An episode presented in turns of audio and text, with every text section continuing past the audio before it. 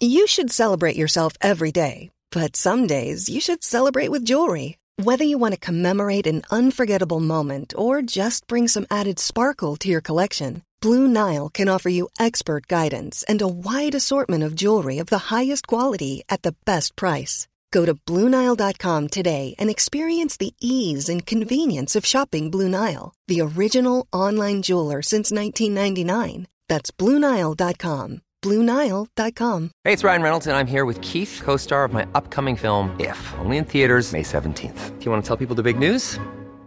All right, I'll do it. Sign up now and you'll get unlimited for $15 a month in six months of Paramount Plus Essential Plan on us. Mintmobile.com slash switch. Upfront payment of $45 equivalent to $15 per month. Unlimited over 40 gigabytes per month. Face lower speeds. Videos at 480p. Active Mint customers by 531.24 get six months of Paramount Plus Essential Plan. Auto renews after six months. Offer ends May 31st, 2024. Separate Paramount Plus registration required. Terms and conditions apply if rated PG.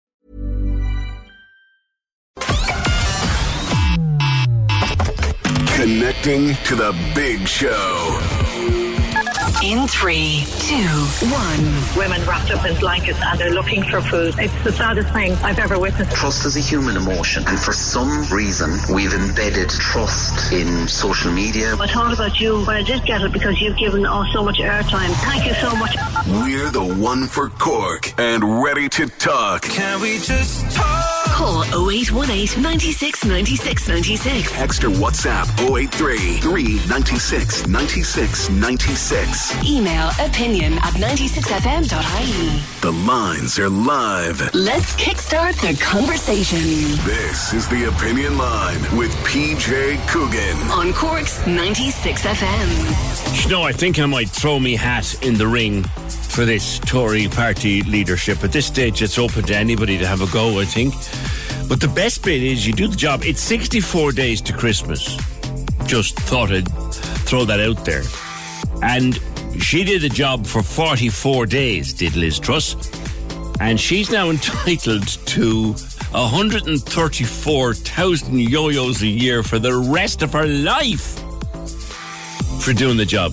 Now there's a lot of pressure on her not to take it, but it's it's there I think since Thatcher's time. It's once you've been prime minister, you're entitled to this whopper of a salary for the rest of your life, just for being there. But she was only there for 44 days. Holy mother! I if, if I wonder is there some way I could do it? I could pack it in before Christmas and be back here to wish you all a happy Christmas on the the last show before the holidays. Have a think about it before the end of the show. I might just give it a shot. oh, good morning. 0818 96 96 96. The number, the text to WhatsApp is 083 396 96 96. And the email is opinion at 96fm.ie. I'm laughing at this, the good of this row over the crown. You know, Crown is due back on the telly. We'll talk about this later on.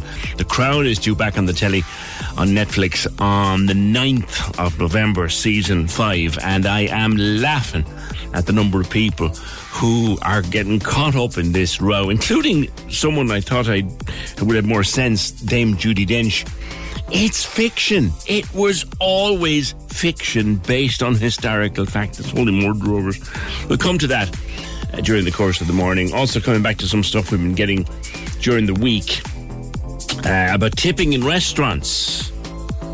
We heard about uh, a practice that I don't like. I don't like it at all. All that and plenty more. And of course, if there's anything on your mind this morning, anything you think we should know about, you think we should be talking about, or think we shouldn't be talking about, you know the number 0818 96 96 96. Get that conversation started on the opinion line. First this morning, though, to to Edward, and you have to feel for Edward. Uh, he's caught up, himself and his party partner, caught up in a desperate situation at the moment. Edward and his partner are the parents of triplets. The triplets are in hospital in Kenya, born to a surrogate um, back at the start of September, and they cannot bring them home to Ireland. Edward and his partner are from Dublin. They cannot bring the babies home because when they went out there, there are loads of bills left unpaid, even though they had they'd paid over megabucks. Uh, well, you'll hear about it and when I'm talking to them to to organise surrogacy. So the babies are in Nairobi in a hospital, being very well cared for, very well cared for, triplet little girls. But Edward and his partner, you're you're back home now, Edward, aren't you? Morning. Good morning. Yes, we've been in Nairobi the past few weeks. Um, we actually returned home uh, last week. We were in Nairobi for six weeks, and we we had no choice just to come home as we were never going to sort the situation out over there in Kenya. And we we started our surrogacy journey last year.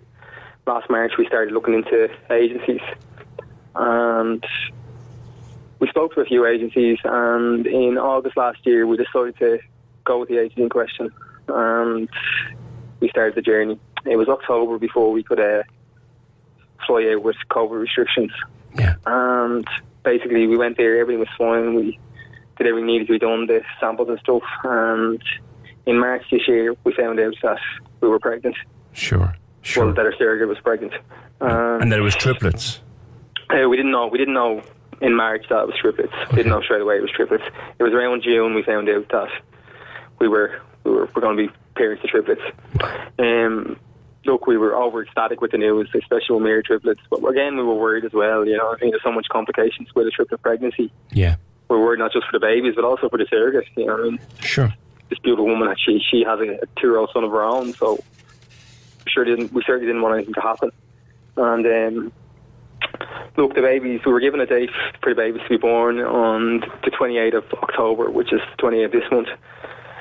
But on the 31st of August, we got a phone call the night before. 31st of August, we got a phone call late at night saying that the kids were going to be born the next morning. Wow. Going to be delivered the next morning. And at this point, look, we didn't have any the Kenyan visas booked, or we didn't have any flights booked because we weren't given an an exact date, so we didn't know when. Yeah. Um, we we planned to fly out on the 23rd of October, and um, but look, it happened the way it did, and look, we were delighted that when we, we, the next morning on the first on the first of September, we were delighted to, to hear that the babies were doing okay, and and uh, she just needed some little oxygen tubes and and some uh, special baby food. Sure. And you know, we spent the next couple of days trying to plan everything, the flights, uh, getting the Kenyan visas. We had to wait a couple of days for them. So it was Monday, the fifth, before we could fly out to Kenya.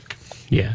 Uh, we landed late at night. It was the flight was delayed. It was it was eleven fifty by the time we landed off the plane, and by the time we got our baggage and stuff, it was nearly one o'clock in the morning. So we couldn't go see the kids that night. Full of hope and excitement and Oh, full of look. We were so we were ecstatic, basically. You know, we couldn't believe it. You know, I mean, it was finally here. Yeah, look, we, we we were hoping to be there for the birth, but we were just over the moon at the t- at the time. Anyway, the next morning, um, we were put up at nine o'clock by the agency, and you know, we assumed straight away we were going to be brought to see the kids, and but just they for put a us up second, at Edward, uh, financially uh, at this point, how much had it cost you? Fifty. Fifty thousand dollars. Fifty thousand dollars. We paid in installments over the over the over the months. Sure. you sure. know, and um, that was included. That was included everything because when we started the journey, we we looked at different countries. Obviously, looked so many countries at different prices, different ways of doing things. Um, I don't know, just something about this guy. We we trusted him. Everything he told us, we just we went ahead with it. We, because starting off, we, we didn't know we could afford it or not. Look, we talked about it for a couple of years, but we were looking at a place like the States where it's 120,000 euros, which is way out of our reach. Yeah. And in March 2021, when we contacted a couple of agencies and we and we seen this guy and the, the price, everything just fitted fitted well fitted fitted for us at the time, and we decided just to go for it. So, so by the time you landed in Kenya in September, fifth Yeah. September, you'd you'd paid over fifty thousand, Oh, and, Yeah. and you thought that's that's the end of that, and we'll That collect our we'll collect our children when they're ready, and we'll go away home, and yeah, that'll and be the look, we knew obviously we knew from from the triplet bird, we knew that we were going to spend a week or two in hospital. That's of course, yeah. That's that was you know what I mean. But anyway, when uh, that Tuesday when he took us up, Tuesday the second, he took us up at nine o'clock in the morning. As I said, I thought we were going straight to the hospital to see the kids, but we were taken, asked for extra money. You know what I mean? And this is from nine o'clock in the morning until two o'clock in the day. I was getting asked for extra money. How much question. extra money? Sixteen thousand, twelve hundred dollars each extra for a birth cert. I was told it takes two months for a birth cert here, but we can get it. You know, alarm bells started ringing in my head right there and then. yeah, because I, I would have thought. Sorry to cut across you now, but I would have thought the previous fifty thousand. A lot of that would have been towards paperwork, and you would have thought that there's That's nothing we more told. essential. Everything was going to be sorted out for us, all the paperwork. We'd have everything we need. Obviously, we'd have to do our own stuff with our own embassy. Yeah, but you would you, you would have thought that the most basic element of paperwork is a birth cert.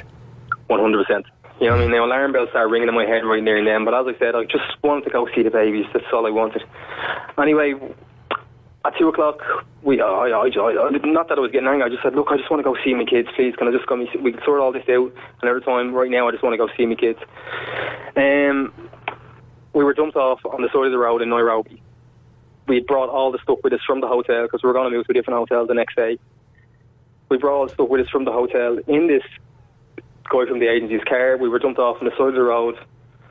Three baby chairs, two large suitcases each, two handbags, everything we had for the babies. We were dumped off on the side of the road. We didn't know what hospital our babies were even in at this Oh, point. hold on, you were dropped out. Like eh, this wasn't even near a hospital. You were just This literally wasn't near. This was on the side of the road.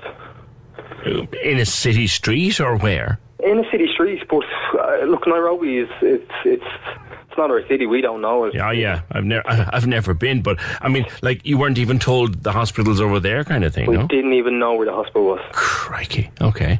Basically, we we walked with all the baggage. We managed to get to a KFC to use the Wi-Fi, and we went around and we finally found the hospital a couple of hours later. And we arrived in the hospital, and to our shock, the babies weren't doing okay. There was tubes out of them everywhere. You know, Camilla, she was the smallest baby. We didn't even know if she was going to make it at this point.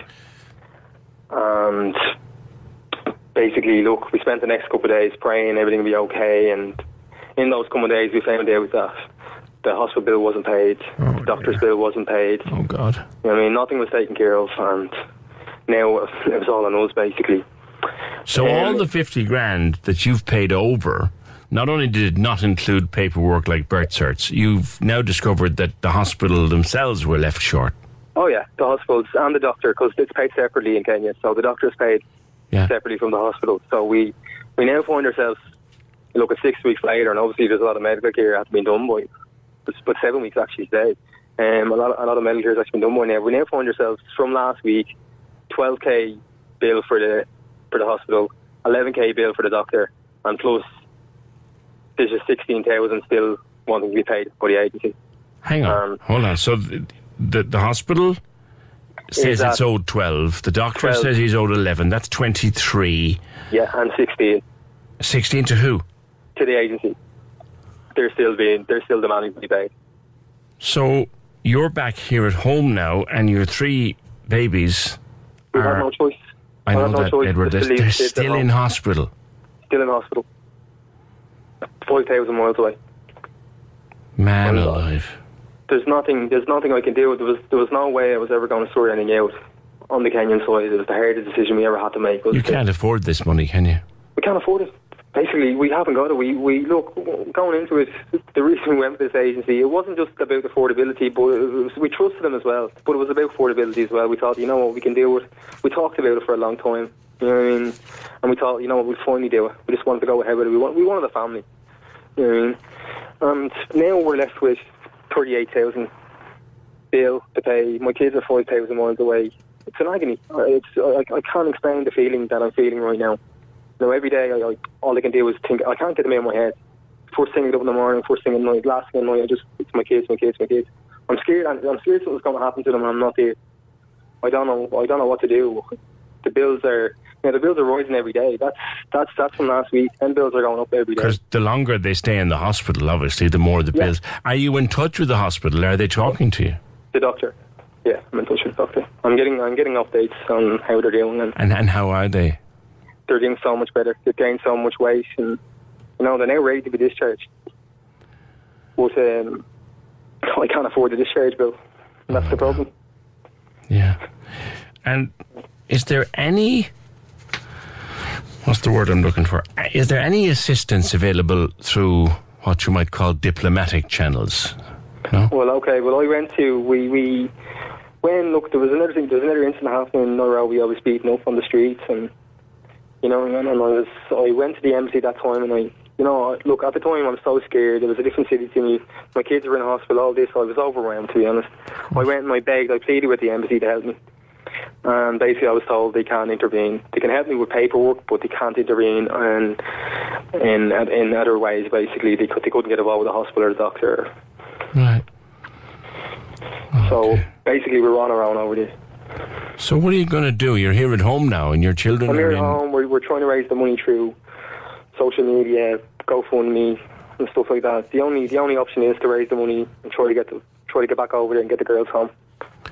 And are you on a deadline of, of other than wanting to get your children home? Are you on a deadline? Is the hospital putting pressure on you? What's the story? Of course, of course. Look, uh, look. I, I don't think the hospital's going to hold the kids much longer. It's you know what I mean. They've already been there seven weeks today now. Where would they send them if? That's that's what I'm, I'm scared. I don't know. I'm not there now to protect them. I can only I can only relay with the doctor, but obviously the hospital's a different situation from the doctor. And Edward, have you contact with the surrogate? We have, yeah, we have. We have we have contact with the surrogate. We we look. She's a lovely lady. She's a beautiful woman. She look. She gave us the greatest gift in the world, and you know what I mean. And we're we're trying to, and we're hoping. Look, we're, every day we're asking her how she doing. Is she well? You know what I mean. Mm-hmm. But um, like the surrogate, she wouldn't be in a position to take the kids or anything. I was just going to ask that question. Like, could they be released into her care? And which is they can't until the bill's paid. until the bill's paid, they can't be released to anyone's care. You know, I mean, I don't know what the hospital's going to do if we, we don't pay the bill. I don't know what's what the, what the procedure is. There. So worrying time, fella. And look, nobody can, nobody understands the feeling that, that we have right now. we we're lost. We're in limbo. We don't know. We don't know even what to say. Basically, we're on the. Look, we're just. I don't know. I'm just lost. You know, the, the feeling that we have. You know, the worry. I just, I can't explain the feeling. Like, We're crying, we're both crying ourselves to sleep at night. It's just, it's just, it's agony to have to be 5,000 miles away from them. Anything can happen and we're not there. Do you know you say you can't explain it, Edward? But I think, man to man, the tone in your voice is explaining more than you can think. You know, I, I, it's, it's, it's not, I'm, I've, I've never been an emotional person. It's just, but I can't think about it in my head without a tear coming to my eye, to be honest. All right. I really hope it works out for you. I, you know, it would be very stupid of me to say it'll all be fine because I don't know. But look, we've been told, look, get the money together. We'll get over there and we get the kids in. Okay. Well, good luck with it. I really do ho- hope it does work out for you. And it's okay if I say about the GoFundMe, the name. Of course, yeah. Well, we'll Okay. share it anyway. It's it's called Help Get Our Babies Home. All right. It's uh, you can just type that in GoFundMe and it'll come up. Edward, I wish you the best of luck. Thank you so much. I really appreciate you having me on the show. You're welcome, Edward. No problem, boy. Th- th- That GoFundMe is on our Twitter right now. If you're looking for it on GoFundMe, it babies is misspelt. I just spotted it there when I went and looked at. So help get our babies, and they've spelt babies B A Y apostrophe S home. Um, but you'll find it there. And the good news is, okay, they need 38 grand.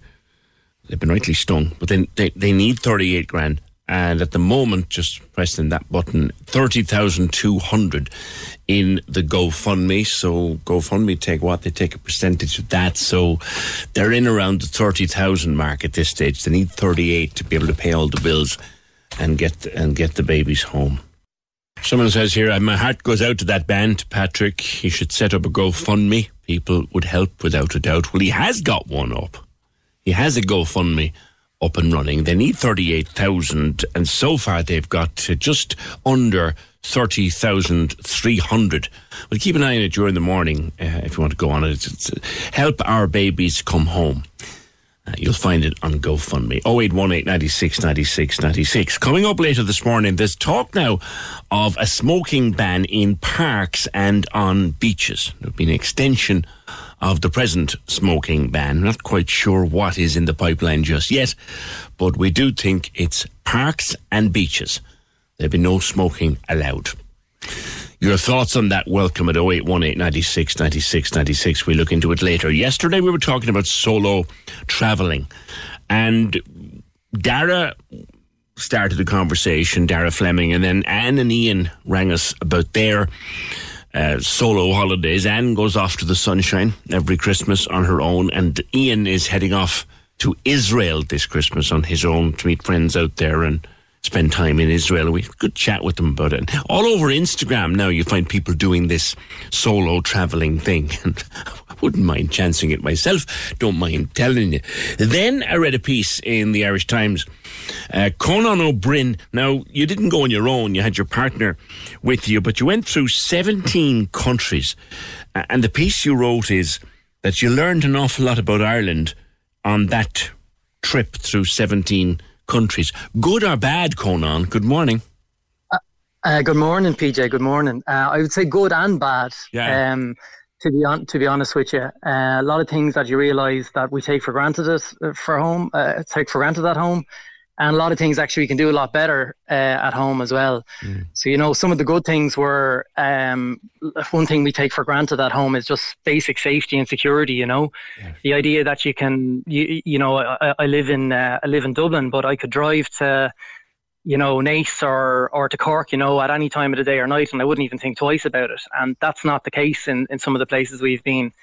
Um, you know, there's places in Mexico and Honduras and a few other places like that we were, and and that's that's not the case. So it's it's really really great uh, that we have that. Now, obviously, we have a lot of things to, that, you know, there's there's a lot of problems we have ourselves with you know with safety and, and that kind of thing as well. But it's it's much smaller, to be honest, than the type of thing that we've seen so far on our trip. Yeah, we'll start at the start. Yourself and Fia decided to do this trip. Um, did you start out with the idea of doing so much travel, or was it just, right, we're going to start and see where it takes us?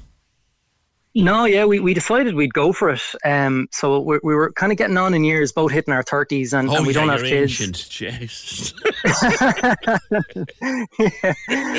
but uh, we were we were kind of getting to the point where it was a case of look, you know, if we're going to have kids, then that's probably going to happen in the next couple of years. But we both wanted to go traveling as well and, and really go way off the beaten path. Um, because Fia loves wildlife and loves loves wilderness, and, and I love a bit of adventure too. So we kind of realised, well, look, if we're going to go, we need to go now. It was kind of now or never. Um, so we decided to to take uh, to take a year out and to go for it. And Fia, Fia got a year of a sabbatical from her job, and I actually I resigned from my own job, and uh, we decided to go for it. And we had a kind of a rough route to start in Mexico and go all the way down to the bottom of Argentina and and go into the Amazon, go deep into the Amazon while we were doing that. Um, and then from there to come across the Pacific, go to Asia and up through Southeast Asia, and then go home. So, so that was the plan, uh, and we're we're nearly there. We've been through. Uh, we're in our 18th country now. Actually, I'm, I'm ringing you from Cambodia. Oh, good Um, man. So Right. yeah, yeah, yeah, exactly. Uh, so it's it's been sensational. It really has. Um, we've seen so much, and we've so many stories to tell when we come when we come home as well. Yeah. You you talked about the safety of Ireland that you can pretty much drive anywhere, any hour of the day and night, and feel relatively safe pretty much anywhere. Even here in Cork City, we complain about our streets being dangerous, but says you, we've a lot to learn about dangerous streets. Like you've been in places where you just don't go out. Um, yeah, or, or well, uh, that, that's right. That's right. So, so I'll give you a few examples. Um, in Quito, which is the capital of Ecuador, Ecuador is actually a fantastic country. It's probably our favorite country. Um, but in Quito, as soon as it gets dark, you don't walk around on the streets in the capital. It's just a, it's just a no-no. Um, and in Mexico, there'll be large chunks of the of the country that are, well, they're completely out of, they're completely um, out of control, and that the government doesn't actually control those areas. So you can't go to those areas in the first place. But even some of the places where it is safe to go, you can't drive after dark because there's a fair chance, um, you know, there'll be a, a checkpoint or something, or fair chance that you, you might end up with, you know, with a bandit or something who might try to rob you from your car or your bus or whatever. So that that happens, and, and Mexico is Mexico has no end of, of problems. But I, uh, one thing to stress though is that the tourist areas themselves, where most tourists go, th- those are actually very safe, believe it or not. Yeah, I've heard that Um, about Mexico. the- have friends who've been there a couple of times. They say once you stick to the tourist route, Yeah. you're going to be fine. But literally three kilometres in the wrong direction, you're in trouble. Absolutely correct. Yeah, hundred percent. As soon, as soon as you go off piste, as we call it, uh, you're you're running you're running the risk, you know, and, and you really need to watch yourself. And and the reason why the tourist places are so safe is because there's an entire economy built around keeping you safe. So there's a lot of the, ho- the hotel owners, the restaurant owners, etc., etc. everyone involved in, in in the tourist economy. They need to keep the tourists safe because that's where their livelihood is coming from. So for that reason, you know, they will actually protect you. You're under their protection, so to speak. But if you go to an area that's not a tourist economy, you know, there's no interest there that's there to protect you. You're you could look like a valuable target pretty Mm. quickly. So um, that's that's where you have to watch yourself. So safety is something that we take for granted that other people can't. Now, I was particularly interested in your observations on public transport. Oh, I, I, I actually I, ca- I couldn't believe it. G- The fact that we were in countries that are far poorer than Ireland, you know, where the average incomes might be, you know, 11,000, 12,000 euros a year, if that. Um, you know, and and uh, the fact that their public transport system was so much better than ours. It was honestly it was embarrassing at times. Um, you know, being able to jump on a bus and go basically anywhere on a pu- public on a on, on a on a bus up and down the continent more or less. The best example was Ecuador actually again where you could. I'll give you a, a, a good, quick but very good story. We had to do a nine-hour bus journey from the capital to a town right on the edge of the Amazon jungle, from where we would go into the Amazon itself. And it was it was about nine hours. I didn't even have to look at a timetable to to get on the bus. I just showed up at the bus station. Just there was a bus leaving within 15 minutes. Hopped on the bus, uh, got to another town, changed. Maybe waiting five minutes, another bus came along. Off we went, and we were there in no time at all. I I didn't even have to look at a timetable. And this was a, this is going into the Amazon now. Why, like, this they're is- so this is frequent, pretty- is pretty. Yeah, they're so frequent. Exactly, they're so frequent. And, There's so many how of them. How much did that cost you? Oh, I think it was about maybe 10 euro a head, maybe 15 at most. At most, at absolute most. Um, and, and actually, the, the, the best the best urban um, transport system we saw was, believe it or not, was in Medellin in Colombia. Medellin's famous from Narcos. Anybody who's, Yeah. ever watched Narcos knows Yeah, that yeah. that's where Pablo Escobar is from. And the place was a complete war zone 30 years ago. It's a lot safer now. They've, they've really made huge amount of progress. Um, but it was still a war zone, you know, and it's there's still drug cartels active and all the rest. And they have a public transport system that is light years ahead of anything we have in Ireland. They have a, a metro line that goes right through the middle of the city and then has a couple of branches.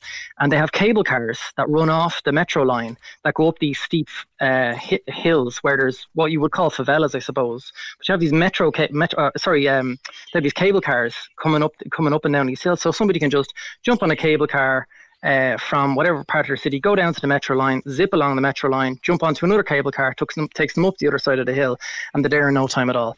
Uh, we've nothing remotely approaching that in Ireland. Nothing. Something- um, some- and it was, it was just an eye opener. Something you found as well is how much Irishness is appreciated. Talk to me about this Irish bar in Argentina, the most southern Yeah. Irish bar. Yeah, yeah, the most southerly city in the in the world. So there's a there's a, a city called Ushuaia. It's right down the very very bottom of Argentina. Uh, it's on in Tierra del Fuego, and and literally its next stop Antarctica. That's just how far south you are. Um, and we arrived there. We'd been traveling for a long, long time um, to get there, and it was it was August, so it's the middle of winter there. So it's you know the snow and all the rest all around the place. And we jumped off a bus and we walked out, and the next thing in front of us here at what they call themselves, they call it the end of the world. That's what their tagline is. Uh, there was a bar called Dublin, and w- we walked in, and the place was head to toe in tricolours and Munster flags and Leinster flags and Leinster jerseys, and the place was packed. And please tell me And there was an Irish a- fella behind the counter, no? Not one, not one. There wasn't. N- n- not only was there not an Irish person there, there wasn't even anyone else from Europe there. Everyone was there was from Argentina or Brazil or different places. We were the only Europeans in the place. We walked in and we just we just couldn't believe it. Like I mean, Ireland is so small. We're such a tiny country, and yet we have these. You know, we have this massive cultural impact all over the world. It's incredible, and and it wasn't just you know the Irish bars that we we kind of take for granted. So often it happened that when people heard we were Irish, whether they were other Europeans or whether they were Americans or people from all over the world, they'd immediately start smiling and they'd, you know, they'd, they'd be they'd be delighted to hear that you were Irish because in their mind they're like, oh, the, you know, the crack has arrived now. Here we go. Like they'd be getting really excited and and they'd immediately start telling us a story about some previous Irish travellers who they had great fun with and mm. were a great laugh. Do, you- do you, do you know the a really O'Sullivans from Kilmallock kind of thing? Yeah. Yeah, yeah, exactly. They- that, that happened a few times actually. That, that, and we actually knew one. I think on one occasion we did actually know the person who, who they were talking about. Coming on, you're, so you're Cambodia now. Where next, and when do you get back? And when is the book coming out? You must have a book in you after this. Uh, no, I, I don't know about a book now. Although honestly, I, I probably have enough to, to, to write one at this stage. Yeah, I have so so many stories to tell about but the Amazon and the, the hunter gatherer tribes we stayed with there as well. That was that was probably the, the best thing we did. But we're we're in Cambodia now, um, and we're heading up to um, Angkor Wat in a in a day or two, and then from there we're going to head into Thailand. Uh, and uh, we're going to be home at the end of November. So we'll be just t- about ten months in total. We'll have we'll have done it, and we'll have we'll have gone around gone around the world. And tell me, when you get off the plane and you get back into Ireland, will you love home more or less? I, I, I will absolutely love it more. I actually can't I can't wait to be home in in so, in, in, in so many ways. Like partly for the food, I really miss Irish food, but but honestly, PJ, the thing I miss most is Irish people. We really miss Irish people. Mm. As soon as we, we we meet them, you know, you just you just can immediately start having the crack with them, like you, you know mean, wherever. You mean they didn't they didn't have bacon and cabbage in that pub in Argentina, no? No, no, no, they didn't. They absolutely did not. Conan, yeah, safe, yeah. safe travels and good to speak to you. It's Conan O'Brien, his partner Fia. They're travelling around the world at the moment. You'd be dead jealous, wouldn't you? They're in Cambodia at the moment. And I have a better connection to Cambodia than I sometimes have to Churchfield. Isn't that just the way it goes? Now, there's an emerge. There's, every week there seems to be a new story coming out about a bit of a building falling off a bit of a roof falling down or a chimney pot or slates coming down.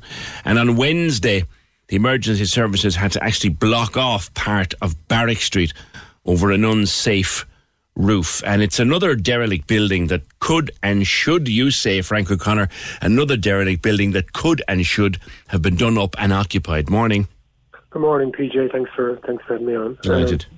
Um, uh, yeah, yeah, absolutely. And look, we had our first chat back in July 2020, PJ. That's right. Um, so, so, it's been quite a while we're having these conversations, and yes, it's very, very upsetting to see this happening again. You know, um, such a core part of the inner city to see a building collapsing onto the street. I mean, I'm just obviously we're just relieved that no one was underneath it. You know, that there was no one hurt, as we both know.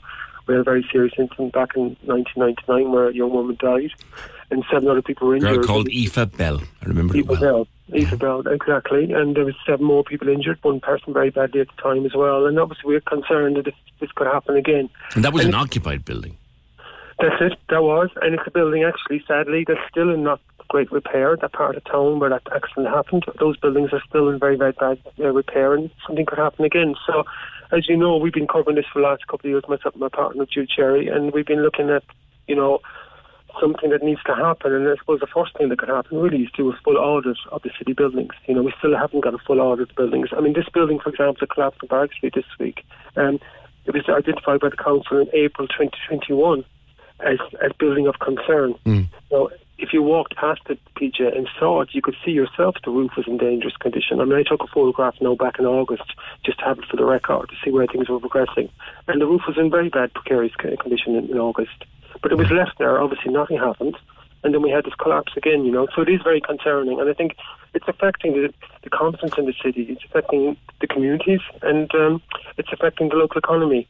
And really, I mean, I suppose we really feel the council should act a lot quicker on this. You know, something needs to happen really, really quickly. Let's talk about the benefits of, of, of this for the person who owns the building or the people who own the building. Like, what is the possible benefit, Frank? In plain, simple man's English, what's the possible benefit to someone to let a building go to rack and ruin like that?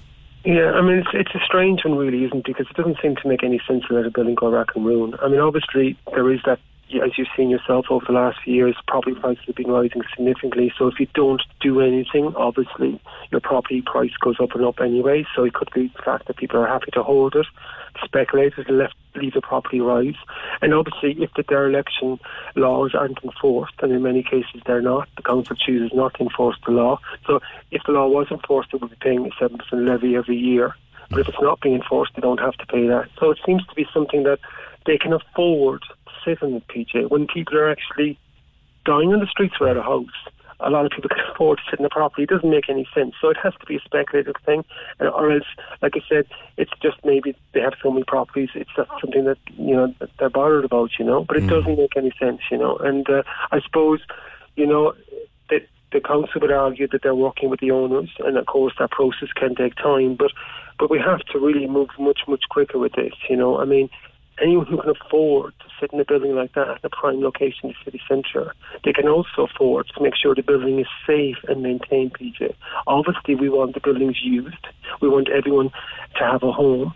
But what we definitely don't want is a building that's been left going to such a state that this one was, that falls onto the street, you know. So mm. there has to be a responsibility, an ethical responsibility on the owners to do something about it. Like, if So- somebody is hurt, and God forbid that it would happen, but if somebody is hurt by a, a chimney pot or a slate or something falling off, or worse, falling off a derelict building, who's responsible? Well, it's a good question. I mean, I know when, when that sad case of Aoife Bell happened, at the time there was no one found responsible as such. No, I, know it went into civil proceedings after that. It was an occupied, an occupied building, possibly best not to go with that one, but it, again, an unoccupied building, Frank, if you Yeah. know the owner, are they responsible?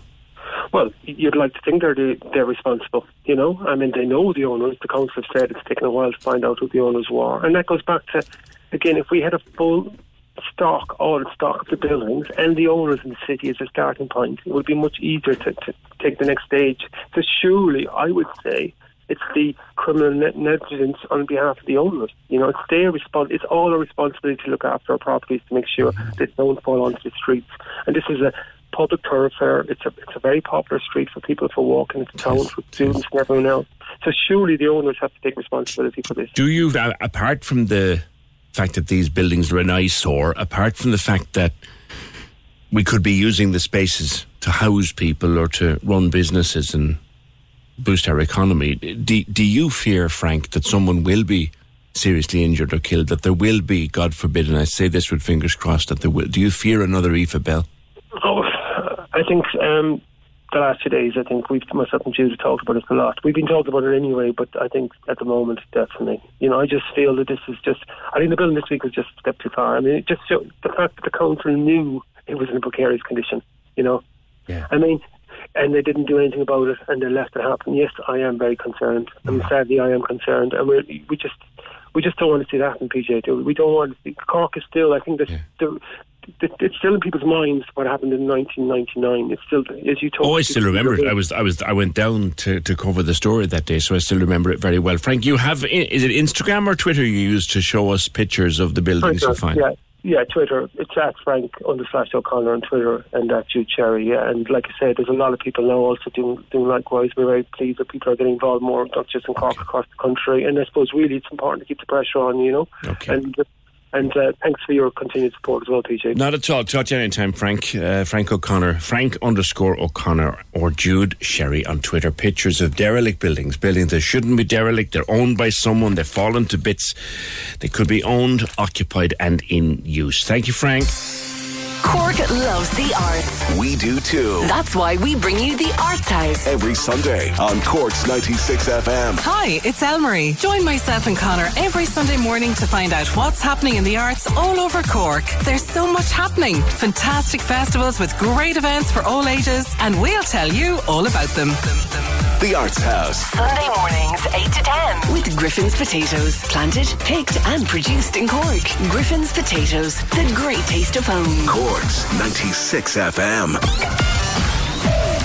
The lines are live. And we're ready to talk. Can we just talk? Call 0818 96 96 96. Text or WhatsApp 083 396 96 96. Email opinion at 96fm.ie. The Opinion Line with PJ Coogan. On Cork's 96 FM. Yeah, that GoFundMe. We're talking to Edward O'Reilly there in the first hour of the show. You remember Edward and his partner? They have triplets born to a surrogate. The triplets are currently in Kenya. The lads are back in. Himself and his partner are back in Ireland now because they can't afford to stay there any longer, and they owe thirty-eight thousand because of the whole story. You'll hear it back on podcast what's happened to them a little later on. But they're running a GoFundMe to help try and help them, and I'm very happy to say that since we ran the story uh, after nine this morning, and I am almost sure it is Opinion Line listeners, have knocked nearly 1,200 quid onto that GoFundMe, which is still there and will be there. They need 38,000. It now stands, it stands at, it stood at just over 30,000. As we came to air. Then we spoke to Edward, and I'm delighted to say it's now at over 31,300. So nice to see Opinion Line listeners responding to that, and we've shared it on our Twitter if you want to give them a few quid towards that. 0818 96 96 96, the number. The text or WhatsApp is 083 396 96 96, and the email opinion at 96fm.ie. I'm talking to Donna in just a sec because just like we decided to get behind Edward and, and, the, and the babies, we're going to get behind Donna because we think Donna needs help. She needs some people involved who know the IT business, and we're going to see what we can do because it's quite a sad story. Uh, I'll let her tell you herself in a minute or two. But in the context of all this drama, drama at 10 Downing Street, and Liz Truss out, and will it be Rishi Sunak? Will it be Penny Mordaunt? Or could Boris make an audacious return uh, to number 10 Downing Street? Uh, all of that, as, as a political hack myself and someone who covered the Dáil and Seanad and council chambers for donkey's years, I, I really miss the buzz of covering a big political story like this. And I'm, the point to mention a former colleague uh, here on the radio station and indeed a dear friend, uh, Brenda Dennehy. Brenda started, she went to London a while back and we talked to her from London only a week or two ago and indeed we were talking to her after the Queen's death. Brenda started a new job this week in Sky News working in their production department. I mean, talk about a week to start a new job. So, congratulations, B, and good luck in the new job. And maybe we'll see you over the Christmas. 0818 96 96 96. Now, Donna, my sincere condolences. Uh, at the loss of Susan. It was very sudden. What happened to her? Good morning to you. Um, good morning, PJ. Um, well, following a short illness, um, she she passed away quite suddenly. Um, yeah, um, it, it it was um, like I, I, would have been talking to her on the phone at the time when she passed away. So, oh my god, yeah, incredibly upsetting. That's yeah. sudden. Wow, she was your twin. Yeah. yeah, identical twin. Right, and she died two days before your birthday.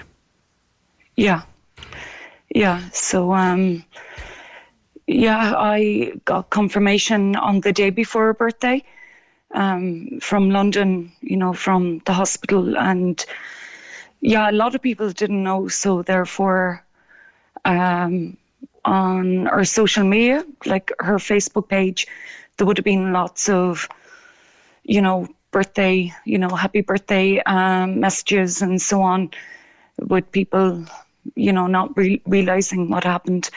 Yeah. So, um, yeah, I was getting a lot of alerts, and because, because she died, yeah, like you said, two days before your birthday, and and then, yeah. as happens on Facebook in particular, birthday notifications come up, and people didn't know about the tragedy that it had befell the family.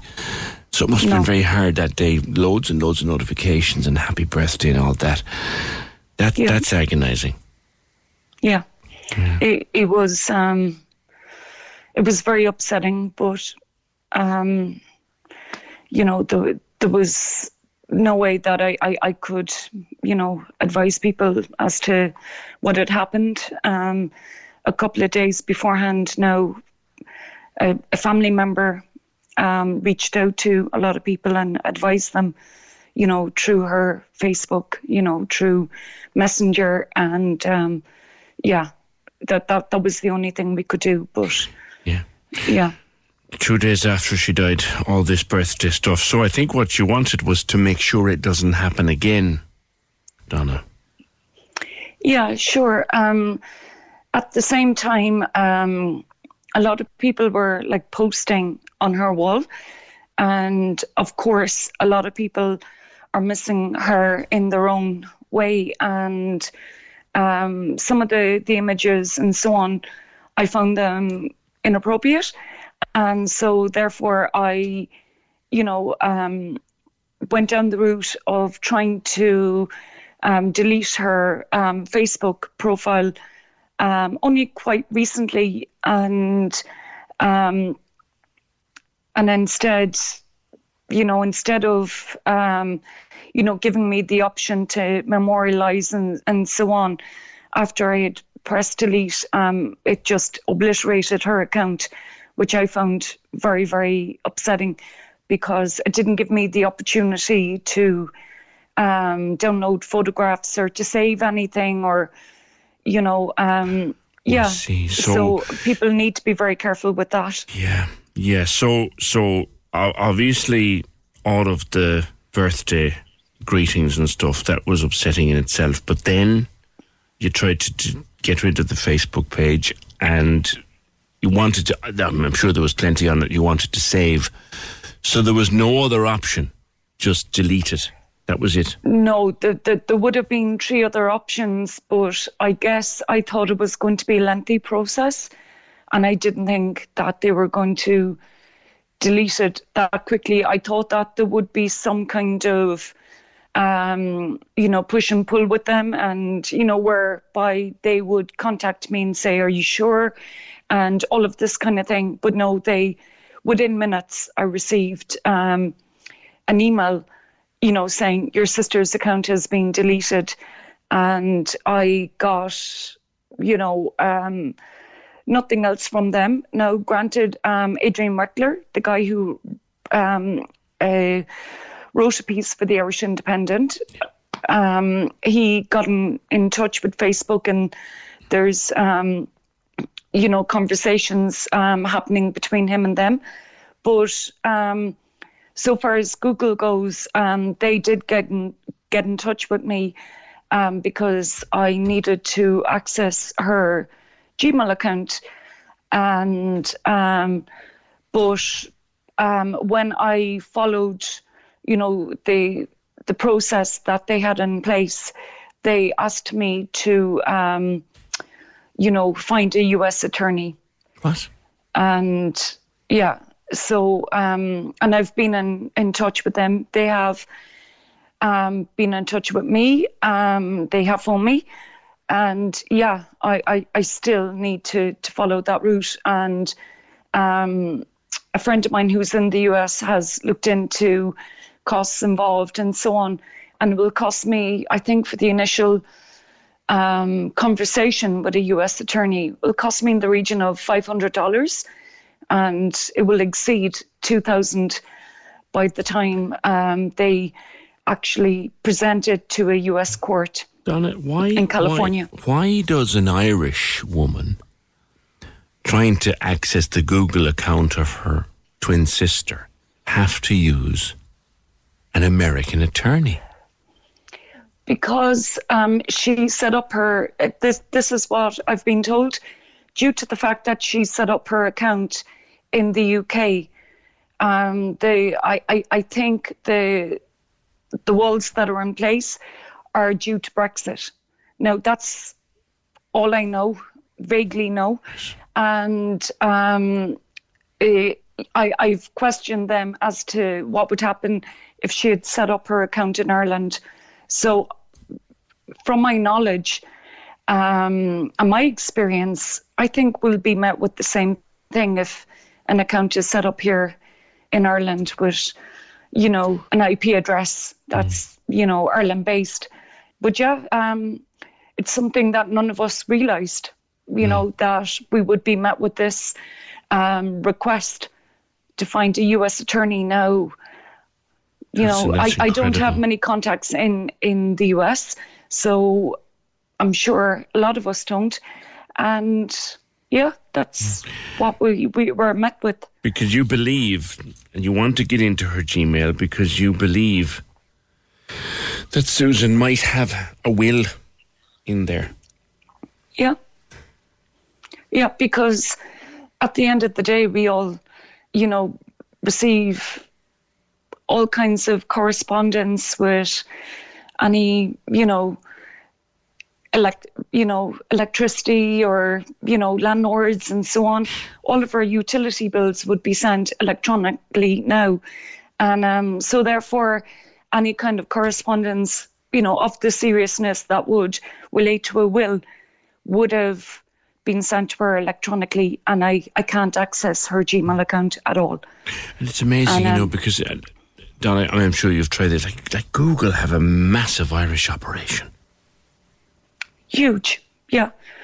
And I, you know, where I live in Dublin, I, I live very near the complex, and and I'm not getting, you know, any kind of response from an Irish correspondent here. So you- you're looking at you're looking the same at the with building. Facebook. You're looking at this I'm, enormous I'm building, looking at the building. I have to pass it every day when I'm on my way to work. and they want you to um, get a lawyer in the US to talk to them there. Yes, exactly. That's crazy. So, um, and even I, I asked if I got an Irish solicitor, you know, would that be, you know, of use? And I was told, um, yeah, you know, I can get an Irish solicitor, but basically it would act as a, a middleman, whereby if I get a, an Irish solicitor, the Irish solicitor would have to get in touch with the US attorney, who will then in turn um, present it to um, the US or the US um, court. There are So it's just I'm I'm paying extra, and I can fill out that form myself. Sorry to cut across you, Donna. There are No individuals in the Irish legal system, solicitors and barristers, who would be licensed also to practice in the United States or to to operate in the United States.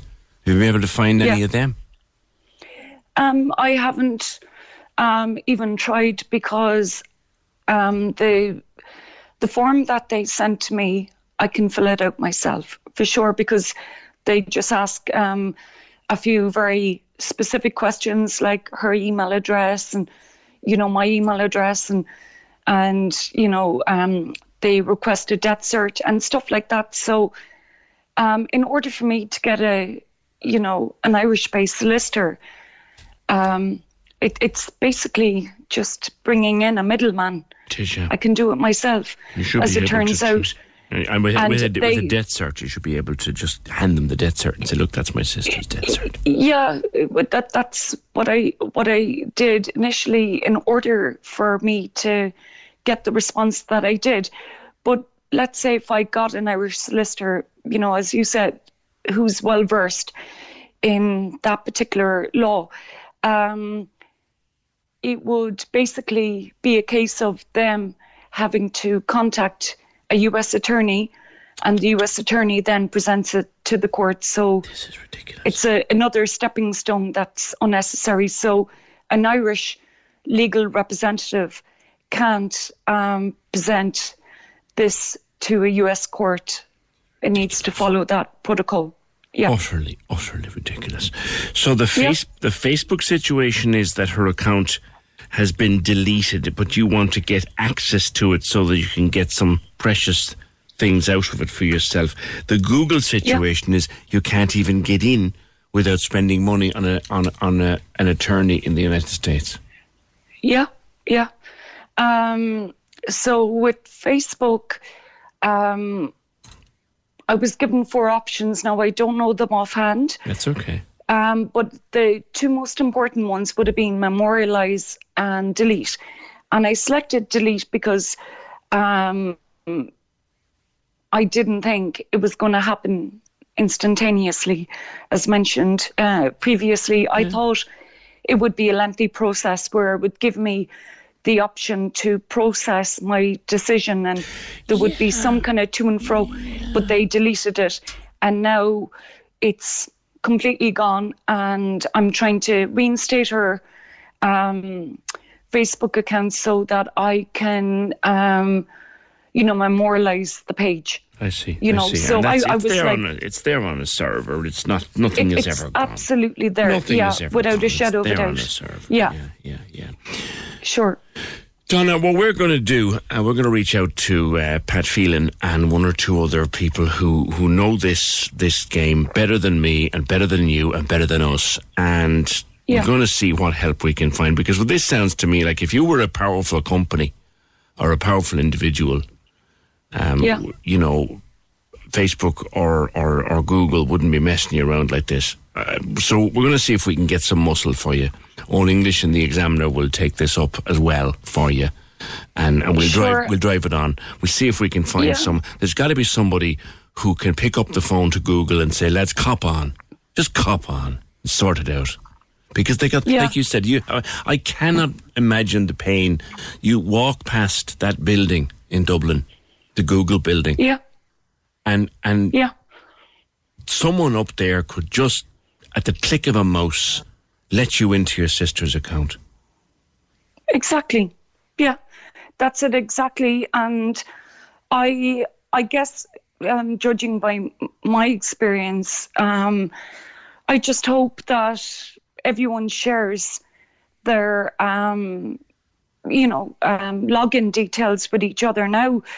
Um, uh, like again, like due to everything being, you know, very tech, with, you know, my interaction with tech giants, let's say, I would say write it down on a piece of paper like I have and send it to your solicitor, whoever you've written a will with, or a loved one. Like I've shared my details now with my young son. And, um, you know, just that everything is in order um, to that extent because it's something that we don't expect is going to, you know, be an upsetting process following the passing of someone close. So you- you're, you're So- literally you're literally are being asked to go to America, find an attorney, get into court to convince someone in Ireland to click a mouse. It's just absolutely daft. Donna, as I said, we have, we've got contacts. Uh, we're going to see what we can rustle up in terms of an expert and see if we can't get some muscle behind this to get this sorted out for you. We're going to talk to you after the show and see if we can't get Sure. some expert advice for you on Monday. But before I let you go, tell me about tell me about Susan. What was she like? Oh, she was amazing. She was um, a makeup artist for Mac. She was a very talented um, musician. She was a guitarist. We used to play back in the day in the village in Sir Henry's. Um, she was the singer and guitarist of Amazonic Siege. Hang on Yeah, a so- second. No, no, no, no, no. Seriously, no. You used to play in the village. Yeah, we In the Shroud. Valley? We- My God, we- I worked there for years. Really? Okay. We probably fell over each other. You obviously were a fan of hers. Oh my god. I'll send you an autograph sometime. yeah. Oh yeah, so we used to, yeah, we were like um, Ireland's first female rock band. Yeah. I remember. Yeah, it was myself, Susan, and um, uh, Jenny O'Brien. Yeah. Oh my God. Yeah, you would have know. You would have, you know. The world is only us, the sure. world is only a village, Donna. Yeah, yeah. Oh my God! Listen, we get whatever muscle we can behind Yeah, you, thank and you. see if we can't persuade the person who needs to click a mouse to click the bloody mouse. All right. Yeah, exactly. Look out! Look out! Thank you, PJ. Cheers, Donna. Okay. cheers, Donna. Oh God Almighty! I remember. I remember that musicians in the Shroud Valley. I know I'm showing me age. Who cares? Oh eight one eight ninety six ninety six ninety six. There, there's lots of people out there who, who should be able to know what to do with that. But there she is. She's walking past. Just think about this now, right? She's walking past Google on her way to go about her daily business, and somewhere in there is someone who could click a mouse and give her access to her sister's account. And they want her to go and find a lawyer in America to make a court application in America so that they can click that mouse. That makes no sense to me. I don't know about you. The Takeover. On Cork's 96 FM. Weeknights from 7 on the Big Drive Home. We give you the chance to take charge of our tunes. Join me, Lorraine, as you decide what songs we fire up.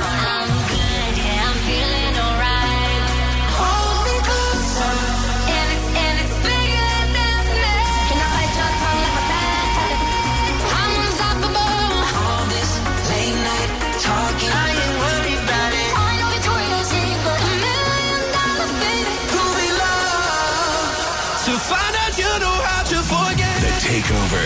You pick what we play. See our song list on 96FM Insta Stories with Sophie's Rooftop Restaurant at the Dean Cork. Serving lunch daily over breathtaking views. See sophies.ie. On Cork's 96 FM. Here's a cool fact a crocodile can't stick out its tongue. Another cool fact you can get short term health insurance for a month or just under a year in some states. United Healthcare short term insurance plans are designed for people who are between jobs, coming off their parents' plan, or turning a side hustle into a full time gig. Underwritten by Golden Rule Insurance Company, they offer flexible, budget friendly coverage with access to a nationwide network of doctors and hospitals. Get more cool facts about United Healthcare short term plans at uh1.com. Hey, it's Ryan Reynolds, and I'm here with Keith, co star of my upcoming film, If, only in theaters, May 17th. Do you want to tell people the big news? All right, I'll do it. Sign up now and you'll get unlimited for $15 a month in six months of Paramount Plus Essential Plan on us. Mintmobile.com slash switch. Upfront payment of $45 equivalent to $15 per month. Unlimited over 40 gigabytes per month. Face lower speeds. Videos at 480p. Active Mint customers by 531.24 get six months of Paramount Plus Essential Plan. Auto renews after six months. Offer ends May 31st, 2024. Separate Paramount Plus registration required. Terms and conditions apply if rated PG. Hey, I'm Ryan Reynolds. At Mint Mobile, we like to do the opposite of what Big Wireless does. They charge you a lot we charge you a little. So naturally, when they announced they'd be raising their prices due to inflation, we decided to deflate our prices due to not hating you. That's right. We're cutting the price of Mint Unlimited from $30 a month to just $15 a month. Give it a try at mintmobile.com slash switch. $45 upfront for three months plus taxes and fees. Promo for new customers for limited time. Unlimited more than 40 gigabytes per month. Slows. Full terms at mintmobile.com. Now, as I said before many times on the opinion line, I'm a lifetime non smoker. I've never smoked in my life. But I always thought that the smoking ban back in the day was a bit heavy handed. Now, everyone's used to it at this stage, uh, except possibly some smokers, but people are used to it now. It just exists. You can't smoke in the pub, you can't smoke in the workplace, you can't smoke in shops and things like that. But Stephen Donnelly, Minister for Health, um, is planning on extending it now. Uh, according to the Irish Independent, for example, people will no longer be able to smoke in public parks or on beaches. So you're out for a walk Saturday morning in the regional park in Ballincollig or the community park in Douglas or Fitzgerald's Park or any park you, should, you can't have a smoke. Or on beaches under plans being considered by government. Now, I seem to remember that there was an original piece of legislation that covered beaches. But but that having been said, I, I don't know if it was ever enforced. But they're looking to extend it, and possibly even, as one outlet saying this morning, possibly even bus queues and other public outdoor areas. John Mallon Forest Ireland. As as as you know, I've I've I've always had some sympathy for, for smokers affected by the ban. But, but, was it you were telling us that be, it's been banned in beaches for 10 years anyway? It's just never been enforced. Good morning. Good morning, PJ, and thank you for the invitation to join you. Um, no, there was uh, uh, 2012, April 2012. Um, it was uh, Minister Reilly at the time, the health minister, James Reilly. Uh, put James, put it forward as a proposal to ban smoking on beaches. And he said that he'd have it in by the end of the year, and that was the end of it. And if you were caught smoking beaches, um, the tobacco police would shoot you dead, or something to that effect. Anyway, I don't think it ever got into legislation. And like like this morning, um, you know, this is the same thing. This is a proposal uh, from from uh, from Donnelly now uh, the new health minister. But uh, on on, on um, another station this morning on, on uh, the news program, Finian McGrath a question uh, shouldn't the health service be focused on real problems? And and uh, you know, is this is is this a, a, distraction of some kind that he's attempting to introduce? So there's there's other more pressing issues. Mm. But uh, like at the time, uh, the defence of it is very simple. Um, you introduced very correctly that the smoking ban came in, and it was based apparently on uh, on sound scientific evidence that smoking in in a walled-in area. It was based on the fact that you would be in a room with windows and doors closed, and you would have you know a hundred smokers smoking, uh, and and the, on the basis of that, mm. um, ill health could be caused. Uh, now it would be very you know it would take a very long time, um, but but people who didn't smoke would be subjected to the smoke could uh, become unwell over a very long period of and time. I, I don't mind telling you, John. I don't mind telling that the one thing, one element of that that was welcome was as a, as a, a jobbing DJ at the time, you know, being in, at an event, being a, in a club or in a pub and plying my trade, to be able to get up the following day and there wasn't a stink off my clothes, that was lovely. Yeah, And uh, PJ, I have every sympathy with that. I really do. Um, no, at the time, obviously, it was it was very very difficult thing for smokers because you know the pub was always the, the drink and the cigarette went hand in hand, if you like. It was like bread and butter at the time. Um, but we got over that. We've coped with it. Mm. Uh, smoking is legal, so obviously there's no problem there. But you see, the introduction of the ban was based on science. They had uh, all this uh, epidemiology, which is you know the science of statistics, basically. But they had this backing them up, uh, and so it was possible to put through legislation. Mm. There is no evidence anywhere, anywhere on the on the planet, uh, no scientific evidence of harm to non-smokers in, in if, if from smokers in the open air, because smoke is is hot number one, so it rises and dissipates, mm-hmm. um, and you can't prove any any difficulty because you can't collect the smoke; it goes so quickly, and that is you don't even need a windy day for that. So this this is not evidence based uh, laws. This isn't science. This isn't uh, medicine even. Um, this is nonsense. It, it, it's prejudice and intolerance is what this is. Or a minister, as as uh, as Finian McGrath suggested, uh, who might be looking for a bit of a distraction away from his department with the winter coming. Yeah. Now, Mick was on, he said beaches, and I have to say, not so much in Ireland, but I've come across this overseas. Beaches are ruined by the top of cigarette butts. And, and I'd have to agree there. I remember being on beaches with my kids on holidays and digging sandcastles as you do and trying to pick out the cigarette butts. Like, yeah. That's not it, nice, John. It's, it's not nice, no. But uh, again, that's been a different subject. That, that, that's been, um, I, I, I talk where various councillors around the country have, have talked about banning smoking in town centres because of the litter created. Uh, I remember two summers ago there was a, a big hoo-ha about uh, loaded nappies being found on beaches and still oh, burning God. barbecues and so on. I know. Well. I remember as well and burning barbecue. Some that's woman the, that's just the barbecue. dirty Irish, is what that is, John. Well, well, but I, I, do say that smokers, and I said it at the time, smokers should be considerate to non-smokers and to others around them. Um, and in terms of litter, uh, they should. there were years ago, I think it was Waterford City Council uh, issued these. Um, uh, they were kind of a foil ashtray they were a cheap throwaway thing, throwaway. uh, but basically, they did, they, they did throw them away no, you could put your cigarettes in them and uh, and, wrap the, wrap this foil around them and without the cigarette. The problem with the cigarette is it isn't unlike say uh, the core of an apple. You can't put it in your pocket and take away and dispose of it later. Um, so the cigarette's hot and burning. Uh, so there were uh, at, at, one time facilities. I remember on Patrick Street, they, they, they erected a whole pile of ashtrays around Patrick Street at one period. Um, they seem to have been taken away now. There's one or two of them left. Uh, I remember outside hospitals, the Mercy had a, a big ashtray on the wall and another one around the corner. They took them down. And, you know, they took them down, but people still smoked. And then what do you want people to do with burning, burning, uh, you know, mm. if, there was some sort of facility, even, even a tin with sand on it in the ground, people would use it. Yeah. You know, something, an empty uh, biscuit tin with sand in it. It's, it's a small thing. Do, but do yes, you think this will go anywhere, John? I don't think so. I, I but I, I do think it's a chance for for Stephen Donnelly to get his name in the papers. But I don't. You know, I, like when you think of it, how how do you enforce a ban like that? Uh, where does a, big, a, a, beach begin and end? Can you smoke on the road beside the beach, in the car park? If there's a grass verge running along beside the beach, can you smoke on that if you're standing on it? Uh, do you have to go into the sea to smoke? You know, all these stupid things. Can you and, imagine and, being the poor park warden down at Ballincollig Regional Park on a Saturday morning? Put out that know? I know it, it, it's ridiculous, and then it's a park warden allowed to fine you. That's another question. You know, I, I, it's one thing a Garda can fine you, can stop you and send you a summons and fine can you. Can you imagine the reaction you're going to get from Sergeant O'Sullivan in the Garda station? Would you ever come down here, Sergeant? Is a fella smoking in the park? That's right. Yeah. He's not going to.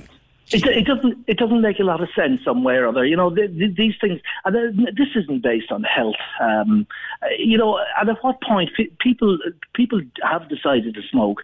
Um, we have recommended for years education that there should be constant education for, for people thinking of taking it up uh, about the dangers of it. That was never there in my time.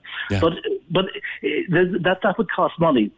Far easier to introduce a ban and then walk away from it because, of course, it won't make any difference. But just walk away from it and mm. say, look at the things I did when I was the minister. You know, it seems to be that that style of an exercise. It's disappointing. It reminds me of a story I heard during the summer about some place in Spain. Now, I haven't been able to figure out whether it was fake news at the time or, or someone's idea of a joke, but they said they were going to ban people whittling in the sea. That's right. And, and they were going to fine people for peeing in the sea. And I asked one question How the hell do you police this? I know. Do you, have, a, do, you, do you have a scuba diver going around? There is apparently um, for for swimming pools. There's a chemical you put Oh, in the there pool, is, yeah, and the wa- the water turns yellow or something. That's I don't right, know, yeah. but but but uh, the sea that's a, that's a different one. It is. I mean, uh, how do you enforce it? It was the It's same with um, unenforceable, completely unenforceable. And you think this would be too? I do, yeah. There was uh, uh, several years ago. Again, it was, it was James Reilly. Um, he was introducing a ban on people smoking with children in the car, and then UCD and two other No, I'd agree with that one, John, to be Yeah, honest. yeah, that's fine. But UCD and two other universities then uh, did a research project across Dublin, and they, they sent people out in, into busy junctions in Dublin, students with the pad, recording incidences of of uh, somebody smoking a car, and over a, over a period of, of three days or something like that, they looked at 1,700 cars where people were smoking, and only one instance was there a child in the car, and then it, it, it became a bit of a joke because I remember being on a radio station one morning when a woman rang in. You know, we, I was, we, we were debating this one, and the woman rang in.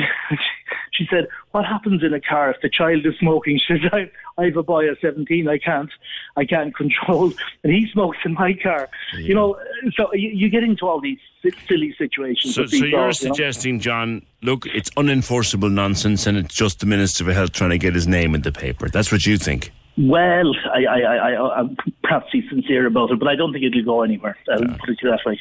All right, we'll see how what listeners think. John Mallon in Forest, Ireland. 0818 96 96 96. I've had my rows with John, but I'm with him on this one. Like trying to enforce a ban on smoking in the public park on a Saturday morning or any morning of the week is ridiculous. You might as well try and stop someone smoking when they're walking up Patrick Street. It's not enforceable. And as for the beaches, just just put ashtrays where people can keep the beaches clean. This is unenforceable. Here, I got it. I got it. Thanks, Ames. Uh, she found this for me. Um, beach goers in Spain. This came up. It was in Galicia, in uh, the beach of Samil, in the Galicia area of Spain. And the, the local council there made urinating in the ocean a finable offence. Area called Vigo. The fine explicitly states that peeing in the sea or on the beach could get you a fine of 750 euro. The fine is due to public urination being a hygiene and sanitary risk. That's fine. Vigo Council were to install public toilets and said the rule was part of a drive to clean up local beaches. But you can't pee in the ocean, they said. And everyone said, well, how on earth are you going to police that? Now, look, it's not the nicest thing to do. It's not the healthiest thing to do. It's bad for coral reefs and other such things. But how are you going to enforce it? It's a fabulous photograph here of one of the nicest beaches in Spain is in uh, San Sebastian. The beach is in the city centre. It's fabulous if you've been there. And there's thousands of people on the beach and hundreds of people in the water. And how are you going to enforce it? But they did. They brought this in uh, and they never dropped it. So you can fine, in parts of Spain, you can be fined 750 euro if you're caught having a whittle in the sea. How are they going to catch you, though? Would be my question. There's another thing, too. And I don't know if this is the same with women, okay? And I'll say this as delicately as I can. When you get into the sea, particularly if the water's a small bit cold, it's it's almost a reaction of your body to make you want to pee. That is my experience. Anyway, but 750 euro for whittling in the sea. How much are they going to fine you for smoking at the beach, I wonder? About time, says this message. If people want to smoke, they can go somewhere else or do it in their own homes and not ruin it for the kids and families trying to enjoy themselves. About time for this ban, says Patrick. As if it ever been enforced, says Fergal. And the politicians should put a ban on the amount of pensions they take. Leave people have a smoke if they want to smoke. This is crazy, says Tom. Your thoughts welcome. Access all areas on Cork's 96 FM. Your guide to nightlife on Leeside. Hi, it's Michael with an update on Cork's entertainment. Trash Culture Reviews Premier Edition is bringing together 15 Cork artists working under the radar for one night only in one of Cork's finest venues, the Kino. Taking place on Sunday, October 23rd, this Premier Edition will feature a number of performances from a wide variety of artists from across the spectrum. Access all areas. Cork Orchestral Society makes a welcome return with an exciting programme for autumn winter 2022. They're pleased to announce 12 spectacular shows taking place in venues across the city, including the Solace Quartet on November 10th in the Curtis Auditorium. Tickets and details are available at corkorchestralsociety.ie. Access all areas. You can contact us here at Access All Areas if you have a show, play, or exhibition coming up, or any live streaming events or gigs by emailing us at aaa at 96fm.ie. Access all areas. Your guide to nightlife on Leeside. On Cork's 96 FM. Do you smoke, Anthony? Good morning. Good morning, PJ. Nice to talk to you again. And you, sir. Do you smoke? Yes. Okay. I'm four months off them now. I'm on the vape. Good man, good man, good man. What do you make of this idea to ban them everywhere? Beaches, parks. Absolutely ridiculous. If people are out in the fresh air, out in the open, they want to be more worried about, like I was saying to your researcher, you know, uh, people, I heard a woman complaining that she went outside Penneys and there was a load of people smoking at the front door and she was nearly choking. And I thought, uh, what about all the exhaust fumes?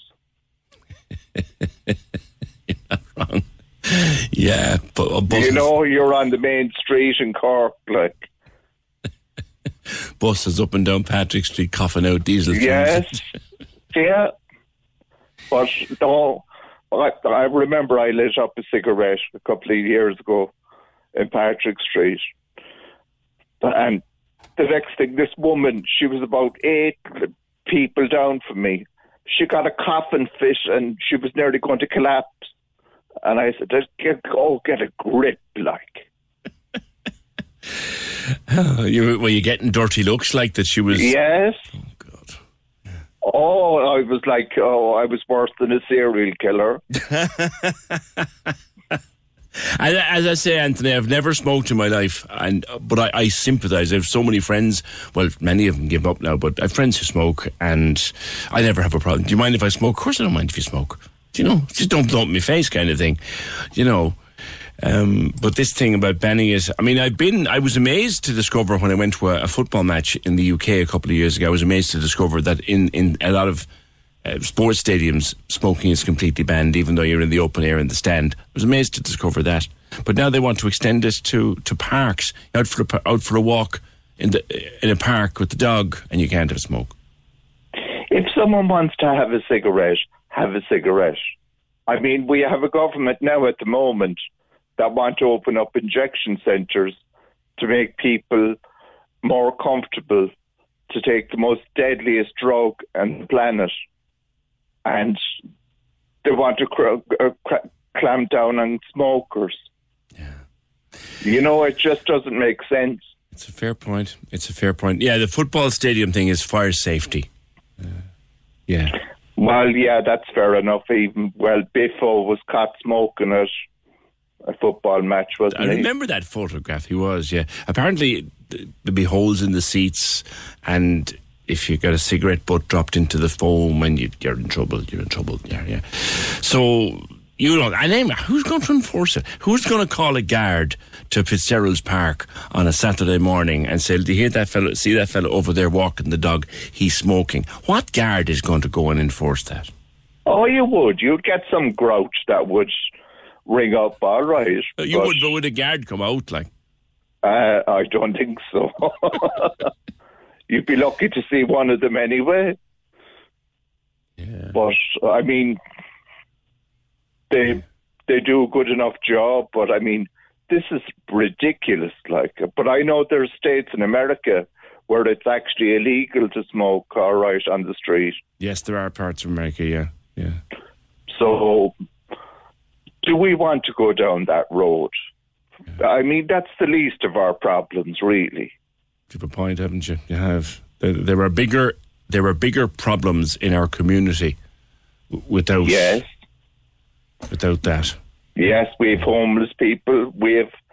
I mean, in the GPO here, it's common knowledge every Wednesday when disability is paid that all the dealers are out. Yeah. And, you know, there's not a guard to be seen. Yeah, yeah. That's a fair point. Anthony, thank you for your call. 0818 96 96 96. If people want to smoke, they'll smoke, says Donald. It would be more in the line to stop giving themselves pay rises. They make a lot of money out of cigarettes. I was in Davis in North California in the early 90s. The university campus then was smoke free. Following year, the city was smoke free. I don't smoke, but that's stupid, says another message. The guards would be busy. I wonder if a guard on the beat, a guard on the beat might, might uh, enforce something like that. You probably get one or two of them who would enforce it. Um, and if you're driving, has anyone out here who smokes and smoke ever been stopped driving a van or driving your car? Have you ever been stopped in your car or driving a company van? Because if you're driving a company van, I learned this a few years ago. If you're driving a company van, you're at work. Uh, you're in your workplace. So you can't smoke in the workplace.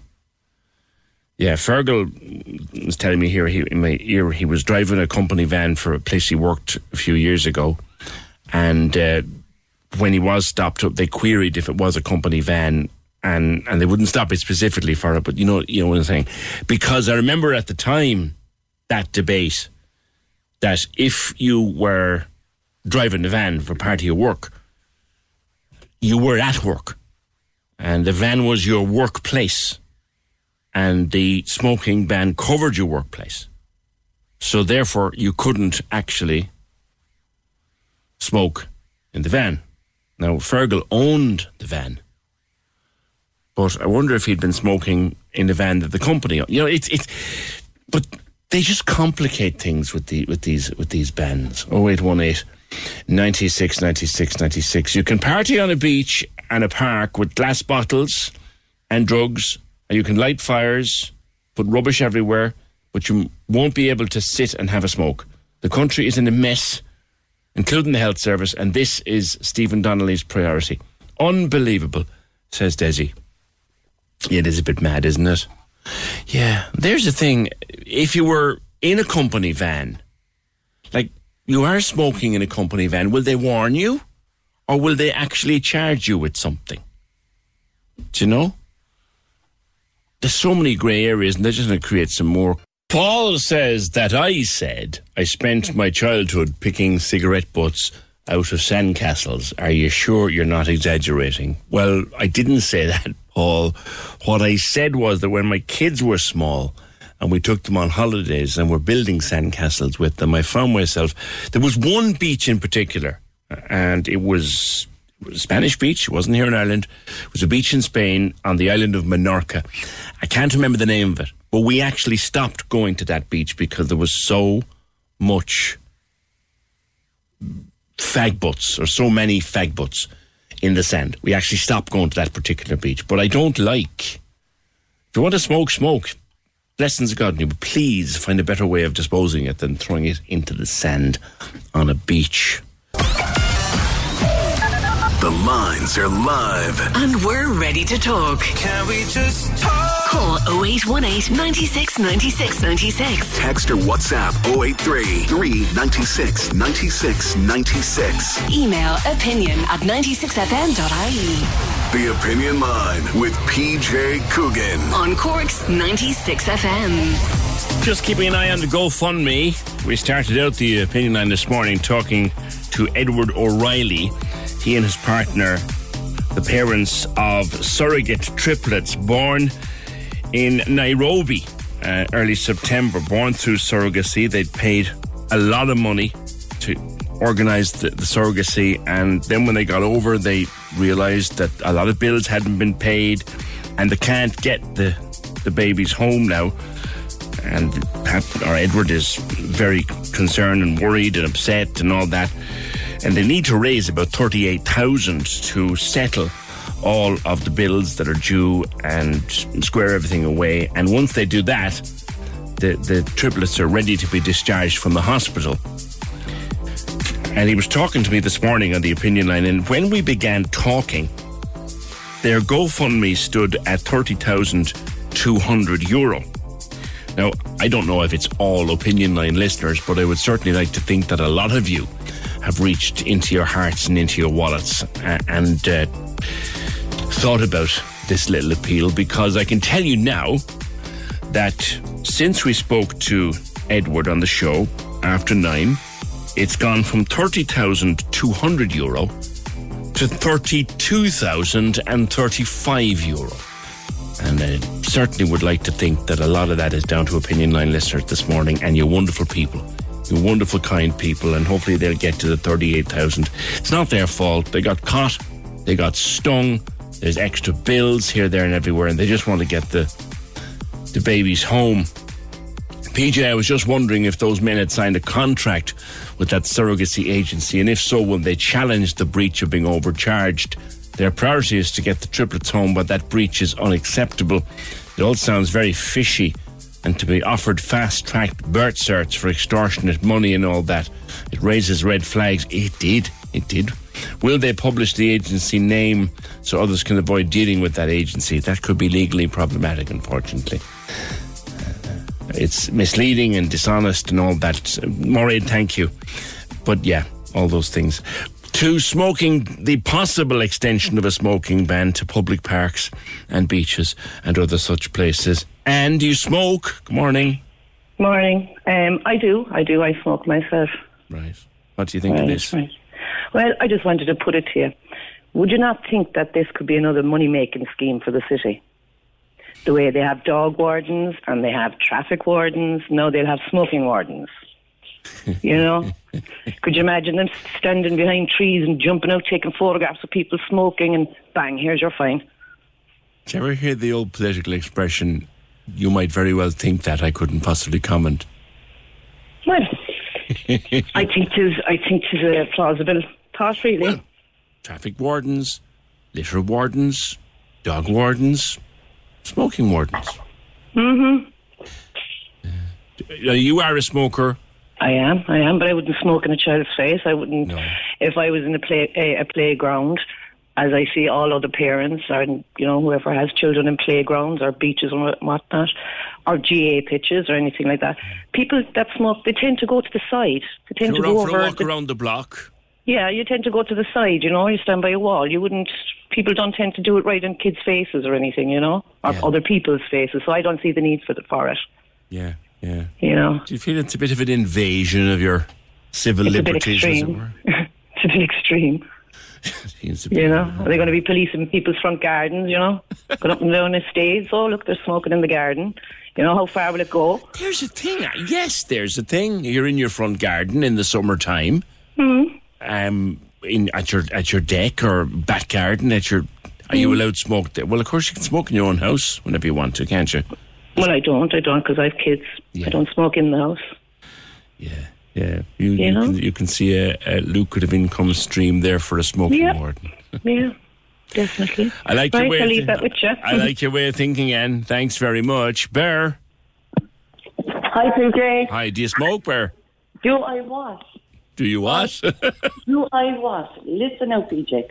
I have been absolutely fantastic with all the laws that have come to smoking. You know, no smoking in pubs, fantastic, and everything. But this one now is Stephen Donnelly taking the, you know what? I mean, I would do actual time for this one. I am quite entitled to smoke where I want outside. Let it be a beach or a park. If I just do my own thing. Sorry, no, I would do jail time where they had a beautiful smoking area. so if Stephen Donnelly wants to do something positive for the country, tell him to ban cigarettes completely. well, sure, then you'd be in awful trouble, Barry. You couldn't get them. Well, I couldn't get them. They couldn't get their money. So who's worse? Yeah. You see? Hit them in the pocket, like they hit us. And d- you say you smoke. How many would you smoke a day? If you don't mind me asking. I smoke about 20. Twenty a day. Yeah. That's yeah. that's is that fourteen quid a day? But sure, look, eh, the ones, you know, that I get are nice ones, if you know what I mean. You know, people go on holidays and they, they love me. Like, Ah, yes, yes, yes. yes, yes, yes. But other than that, I mean, I've paid, you know, here. Sunshine tobacco products. Pardon? Sunshine tobacco products. Oh, yes, when you go on holidays, Peter. A bit like Sunshine Pharmaceuticals. Yeah. Yes, and people have done that as well. You know, just leave us alone, Mr. Donnelly. Leave Just alone. Yeah, just go away and do something more positive with your time. To think, are we actually paying this man? We are? Paying him an extraordinary amount of. I think he earns about. What's the salary of a minister at the moment? About one hundred and eighty-five thousand. Oh, and he, yeah, and he just wakes up with this silly, silly thing to do. Do you know, he couldn't do anything. You know, look after more serious things. I know. No, well, if you look at it now, I mean, in the news this morning, we mm-hmm. won't get this new hospital in Cork now. They're saying for nearly four years, and and there's been another cock up with the Children's Hospital. We won't see the Children's Hospital now for for another couple of years, and more money, and the whole. And like you say, the best they can come up with is But you see, I mean, that is what you call doing something positive for the country, but he can't do it. But he can pick on us smokers. Get a life, Stephen. Fair thanks and thanks Anne before that. 0818 96 96 96. We're off to visit Ken Perrott and the Street Fleet next. Thanks, PJ. We are going to be all over the city this morning and across the afternoon because today is Mercy Heroes Day. Now, it's been Mercy Heroes Week and the response has been absolutely fantastic. Well done to everyone that's rolled up their sleeves and got involved. Mercy Heroes Day and Mercy Heroes Week is in aid of the Mercy Kids and Teens Appeal. One of the things and one of the places that the money goes from Mercy Heroes is to a service called POONS. That's Pediatric Oncology Outreach Nurses Service. This allows the, it's the only service of its kind in Ireland, by the way, but it allows kids with cancer to receive vital treatment in the comfort of their own home. We all know what it's like to have a sick child. Imagine a child that needs ongoing day to day care. To have the ability of one of these nurses to come to your home is such a relief, not just to the patient, but to the entire family. Poons nurses do such an amazing job. Last year, Poons nurses travelled almost 24,000 kilometres. There's 45 families that availed from Poons services with over 550 home visits across Ireland. This is an amazing service and something we really, really need to get behind, give some money to, and encourage in as any way we can. If you'd like to make a one off donation, Mercy Hospital Foundation.ie will give you all the details. You'll find out more about the amazing work that they do and how you can be a part of this year's Mercy Heroes. Once again, Mercy Hospital Foundation.ie for more details and to donate. It's proudly supported by Cork's 96 FM. Ken, thank you. Ken and the Street Fleet out there for the day supporting Mercy Hospital Foundation, uh, the Mercy Heroes. I hope that weather clears up a bit for them. Uh, during the afternoon. Thanks, Ken. 0818 96 96 96. Now, there's shock and consternation on the north side of Cork City. Two schools, St. Vincent's and the North Pres, are to amalgamate and they'll become co ed. Now, this follows a consultation process um, that ran between March of last year and February of this year. And an application will now be made to amalgamate the two schools and for the amalgamation, as it were, to become co ed. They're presently single sex schools with all female students. And some people are not particularly impressed with the idea to go co ed. Councillor Tony Fitzgerald's a past pupil at St. Vincent's. Tony, good morning. Good morning, PJ. How do you feel about this idea? Yeah, I was a past pupil in the primary school. I went on to the Mondan afterwards. Yeah. Um, yeah, I think there's uh, look. The announcement was made, I think, um, uh, internally in the school during the week, but the information coming back to is very, very, very, very, very vague. Um, and I would be concerned about uh, some of the, the, the of the process in which this is going forward. Now, I understand that you know co-ed is is is is the, is the way forward in education, and I think there's a general consensus on that. Mm. But I think during the campaign for St Vincent's Secondary School in particular, there was a, a lot of concern from parents and teachers, uh, and indeed the pupils themselves of wanting to have um, um, single sex education in terms of either boys or girls. Mm. And that has worked very, very well in St. Vincent's Secondary School down through the years. Um, and, you know, they are the, the teachers and the staff there to be complimented for that.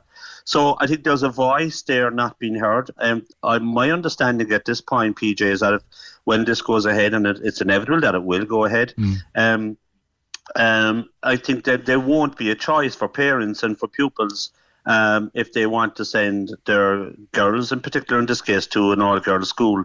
So there won't be a choice. So I think that has to be addressed because mm. uh, there's an imbalance there in education. So that's the first thing mm. that needs to be looked Tony, at. Tony, the, the, uh, the, amalgamation process comes, of course, after mm. a consultation that, as I said yes. earlier, that ran for nearly a year. At what mm. point?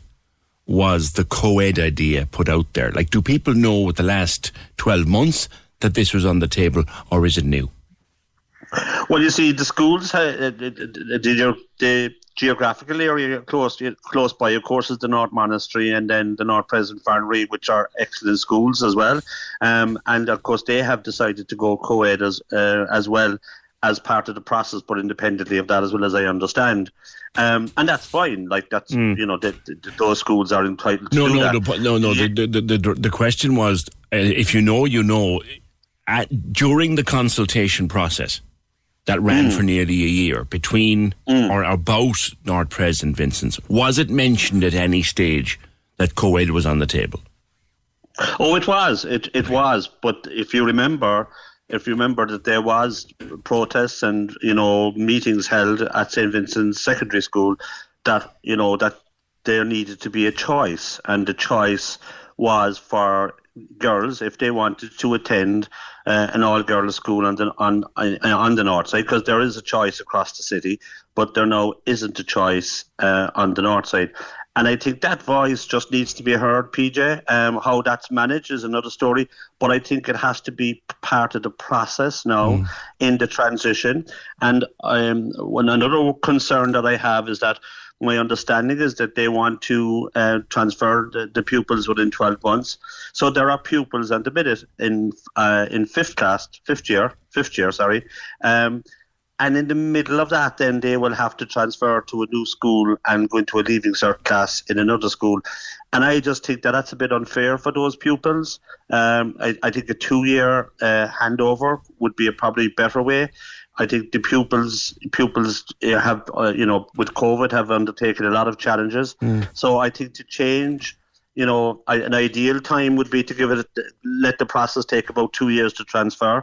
That is my own view. Um, would, would it not and be I, a more prudent way to do it, Tony? Would be to close uh, in one form or another in June for the summer holidays and open mm. up in the new schools because if you at any like yes you've got pupils having to move class in midterm with the way the school system works, that's always going to happen unless you do it at a major stop in the year like summer, where everyone yeah, well, leaves one school and goes to another. Yeah, you're, you're you're right. You're right there, PJ. I mean, June is the obvious time, and that probably will happen. The academic year cycle will kick in into that process. Uh, but I'm just saying that you know, if they want to do it in 12 months, I think that disrupts uh, and uh, the, the, the the pupils who are in who are in fifth year at the minute. That's that, that's the point I'm making. Yeah. That that there, if there was a two year process, that there'd be an easy, smooth transition. That pupils who are now in transition year will know that you know that they will be they'll have two years in the new yeah. school when when that happens. So is, look, is that a bigger issue, or is it is it the is it the fact that the school is going to go the new the new merged? Which, by the way, I don't know what it'll be called. What will it be called? Yes, well, these again, these are all the questions that need to be answered. And I think you know the the the the um the board of the the, the board of management and and, and the pupils uh, and the parents are, are are keen to know, and the mm-hmm. staff was, obviously. Was, was, was that was that not addressed during consultation? Well, this is this is where I mean the devil is in the detail, you know, and this these are mm. that's why I'm saying there needs to be a wider consultation you know there needs to be more detail given to the to, to everybody who's connected. And of course to the teachers as well because there'll be implications for the teachers as well in moving. But i think the focus has to be on the children. Yeah. Um, um and i think that's that's the primary uh, objective of this of this process, and I think you know it it's it's the parents and the pupils are entitled to the choice. Um, but I think at this stage, I'd be calling, uh, you know, whatever application is made to the minister, that like that these points would be made is to ensure that there there isn't a major disruption in in in, in the pupils' uh, transition, and in of course in the in the staff terms of reference of contract. Mm. So look, it's it's a it's it's a challenging time. It seems to be Um, bothering a lot of people the the fact that there Um, not going to be single sex. Someone is saying well, there is no single. There will now be no single sex secondary schools on the north side. Is that true? That is that is that is correct. That that is available to yeah. That is that that is, that and that is what. Well, I mean, Christians across the road from me here, that's single sex. Yes, but that's private. Like uh, I mean, we're talking about like there is an option there in terms of private education, but we're talking about you know I mean the, the, the, this was one of the concerns that was raised to us as public reps throughout throughout the process. So there'll be no so public at, this stage. Public, exactly, exactly. So, like, at, as I said, look, I, I think there's a voice there that needs to be heard. Um, there's a huge tradition there. The quality of education from the teaching staff and the outstanding reputation that the school has over many, many years is to be acknowledged. And look, we need to support those who, who are who are concerned in this process. But I think to ease those concern, I think there needs to be better communication and more uh, consultation with the with those involved as the process has moved with the Department of Education. All right, Tony, leave it there for today. I'm sure it's something we'll talk about again. That's uh, Councillor Tony Fitzgerald, past pupil of St Vincent's Primary, went on to the Mon. Just and look, I'm not putting pressure on Tony to answer this question because I don't know whether uh, that would be fair to do. But I'm reading again here that the consultation process involved stakeholders. A word I hate. I hate that word. Anyway, it involved stakeholders from the school communities. And it ran from March 2021 to February 2022. Now, that's a year. So, in the course of that year, it seems to come as a surprise to people that it'll be co ed. It seems to now come as a surprise to people, some people anyway, that there'll be no single sex public schools on the north side. It seems to, no name seems to have been thought about for the new school. No moving over plan seems to have been thought about for the new school. Maybe I'm wrong here, but this is just me, uh, an Aegis on the radio, reading it in the paper and listening to Tony and reading the messages that we're getting here into the opinion line office.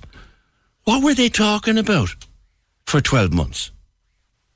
So, if it seems co ed, it's coming as a surprise and shock to some people. The fact that there's no name on the new school. Uh, what, what, what were they talking about for the last 12 months? In the world of celebrities, there's a row has broken out now between Meghan Markle and Whoopi Goldberg. Now, look, I can take or leave Meghan Markle. I, I can, and I, you know, I was never too impressed with her on that television show of hers. Um, didn't bother me. I didn't like the show. I just didn't like the show very much. Um, she has a most charming smile, and anytime she's photographed, she, she looks fantastic. And she's had her falling out with the royal family. I just can take or leave Meg- Meghan Markle. She doesn't bother me either way. But I'm a big Whoopi Goldberg fan. I love Whoopi Goldberg. Ever since Sister Act and Guinan in Star Trek, I love Whoopi Goldberg. But there's a big fight has broken out now between the two of them because Meghan is doing this podcast and talking about her life and her career and elements of it. She's been talking about her time on Deal or No Deal, the American version, where she was the you know, the the briefcase girl on Deal or No Deal. Where they open up and they show you the briefcase and that. Was she was wearing this tight red dress and she was quoted or she told about having to pull in her this all tightened up and make herself look t- she didn't she she's looking back at her time on deal or no deal and she feels that you know they wouldn't have treated a man like that Whoopi Goldberg has waded in and kind of said get over yourself girl. You were the suitcase girl. That's what you were there to do. Get over it. That seems to be what Whoopi is saying so you've two big stars well, I would say Whoopi is 10 times the star Meghan Markle has ever been, but you've two stars slugging it out now over deal or no deal. Mary Jane, whose side are you on here? Morning. Morning, how are you? Well, PJ, I'm kind of on Meghan's side in the sense of I think she's right, like she was right in what she said in that men aren't objectified in the same way that women are, um, for particularly for television. Um, now I understand. For, first of all, anyway, objectification of women is like an age old thing. It's gone back to, you know, there was page three girls. Um, and then I think maybe in the 90s they might have kind of introduced the page seven hunks or something. But that was just literally because women were becoming more empowered. Um, and like women have been objectified in the media for years and years and years. And I think now, like, it's okay to look back on something, I think, as a woman and feel like God, I wouldn't do that now. Like, if you look at the most basic of things, you know, would I have dated that guy, you know, 20 years ago? Probably not now. You know, so you, I think it's it's okay. I mean, the idea that Whoopi Goldberg is saying, like, from what I can gather, she's kind of insinuating that Meghan is is shaming, first of all, shaming women for that do that job or whatever. She's not. She's just saying how she felt, and you can't really take somebody's personal experience and run with it because you mm. feel a different way about it. If they're experiencing, like if she feels like she felt objectified at the time, um, you know, you kind of, there's not a lot really you can do about that. Um, you know, f- from from a perspective of um, of being like, you know, Meghan Markle saying that she felt she felt objectified and that's why she left that's a very valid thing to say. And I know the suitcase girls, and it was the same thing with blankety blank, and the same thing with women that were basically objectified. Someone's in ringing other to tell ways you on the radio. Yeah, yeah, I know. Yeah, that's it. That's exactly probably what's happening. I'd say I can hear you on the radio, um, and I think like Whoopi Goldberg, she's coming from it from a 66 year old woman's perspective as well. Do you know? So she's a very Anna, strong. hold on, hold on, hold on. Let's stop a second now. Yeah. A 66 year old woman's perspective, I would have said she's coming at it from a hard ass actress who made it from nothing to be a megastar and has Listen, been around I'm the block a, mega few fan. more has been Yeah. around the block a few more times than Meghan Markle and is kind of saying, Suck it up, buttercup, you made money.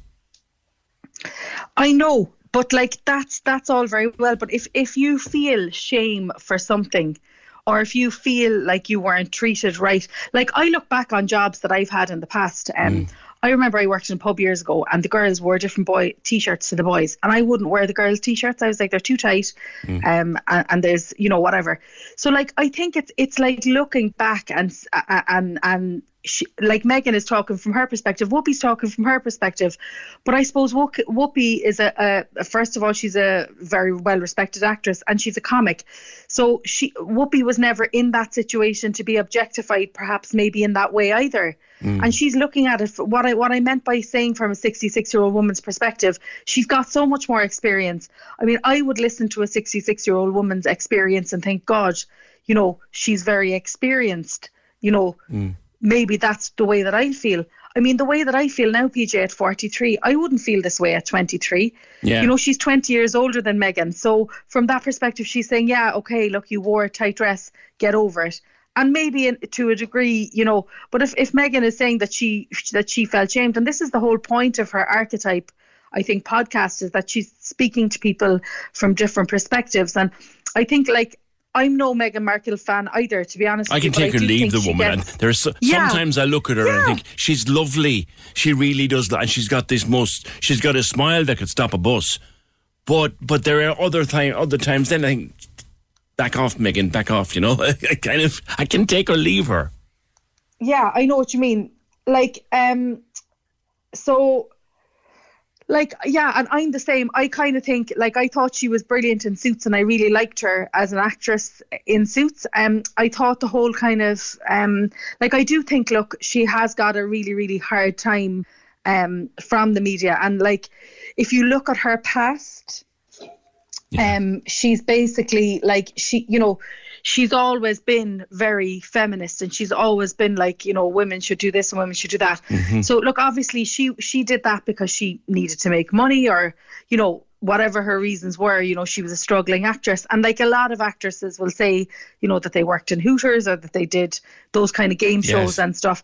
And like you know, you know yourself, PJ, like the minute that a woman comes out as being successful in any way, shape, or form, there's they you know, people will always drag up the time that they, you know, put put, put were in a bra and knickers, you know, for some promotional shoot on Grafton Street or do you know that sort of way. So it's it's just it's the way the world is going, and I I, I think. I can see Whoopi Goldberg's perspective, but I can see I don't think there's any harm in Mm. somebody coming out and saying, you know what, that was a vulnerable time in my life. I kind of did it. I felt objectified. I knew it was kind of wrong. Yeah, yeah, yeah. But She, Whoopi's point as well, I think, when she goes into it more, is look, you, the people who were watching the show or taking part in the show just wanted the money in the briefcase. They weren't looking at you in the way you think they were looking at you. Is what Whoopi is saying. But you see, but you see, that's that's all very well in theory. But then why didn't they put an old fella with a bad moustache holding the? Do you know? Do you know what I mean? I- that's the whole point of it. Like, like I think, like it's all very well saying that people didn't care. It, you know that it was. You know, I, I don't know, academic who was holding the suitcase, or you know, they could have put the suitcase on a rotating podium if that was the case on its own.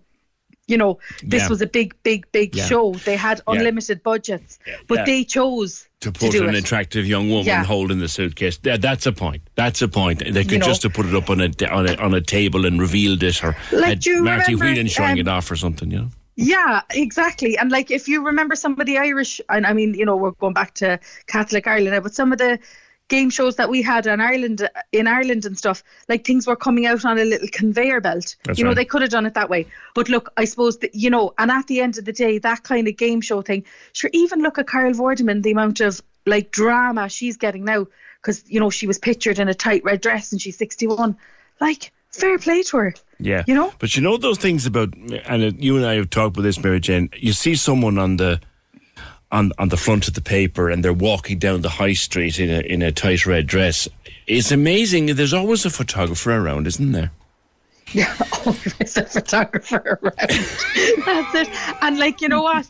Like you, like okay, you know, you you've worked in in um in media your whole practically your whole career, and you know you've done the the, the the more serious stuff. But I know that your colleagues would have done the fluffier stuff and whatever. And like definitely that you know like I've listened to so many podcasts on on on different things, and definitely like they ring the. They, they they arrange for somebody to be outside to photograph them or whatever. Do you, know, remember? They do. Here's one you'll remember. Do you remember Michaella McCollum? The the the, Oh, the Peru two, stop. right? Yeah. She's on her holidays in Ibiza in an Irish football jersey. Amazing! There's a photographer. Yeah, I mean, but like, and you see, yeah, and you see a lot, like a lot of that. Um, you'll hear a lot of um, uh, like women celebrities, and I, I'm not sure if it was Katie Price. It was somebody, you know, in the UK anyway, who said that she was dating this guy. And like she couldn't understand how every single day, you know, there was so, they were being papped, and he was actually ringing the people saying, "Oh, we're going to be in this restaurant for lunch or whatever." You know, Gas, isn't it? It's gas, it's gas. Mary Jane, leave it there. Thanks a million. You, you, so Bye, you, you're bye. on Team Meghan here, are you? I, I am Or are on you Team torn Meghan. a Like? I, no, I'm not really torn. I think like you're allowed to acknowledge that you felt objectified, Yeah. and you know, like Whoopi Goldberg is, is saying, "Oh yeah, you did it for the money or whatever." That's e- that's kind of a, an easier thing for an older woman, I think, to say. Like I'd look at things now that might say my niece is 27, and you know, if, if she came to me with something, I'd be like, "Girl, don't worry about that. That's grand." But that's a big worry for her.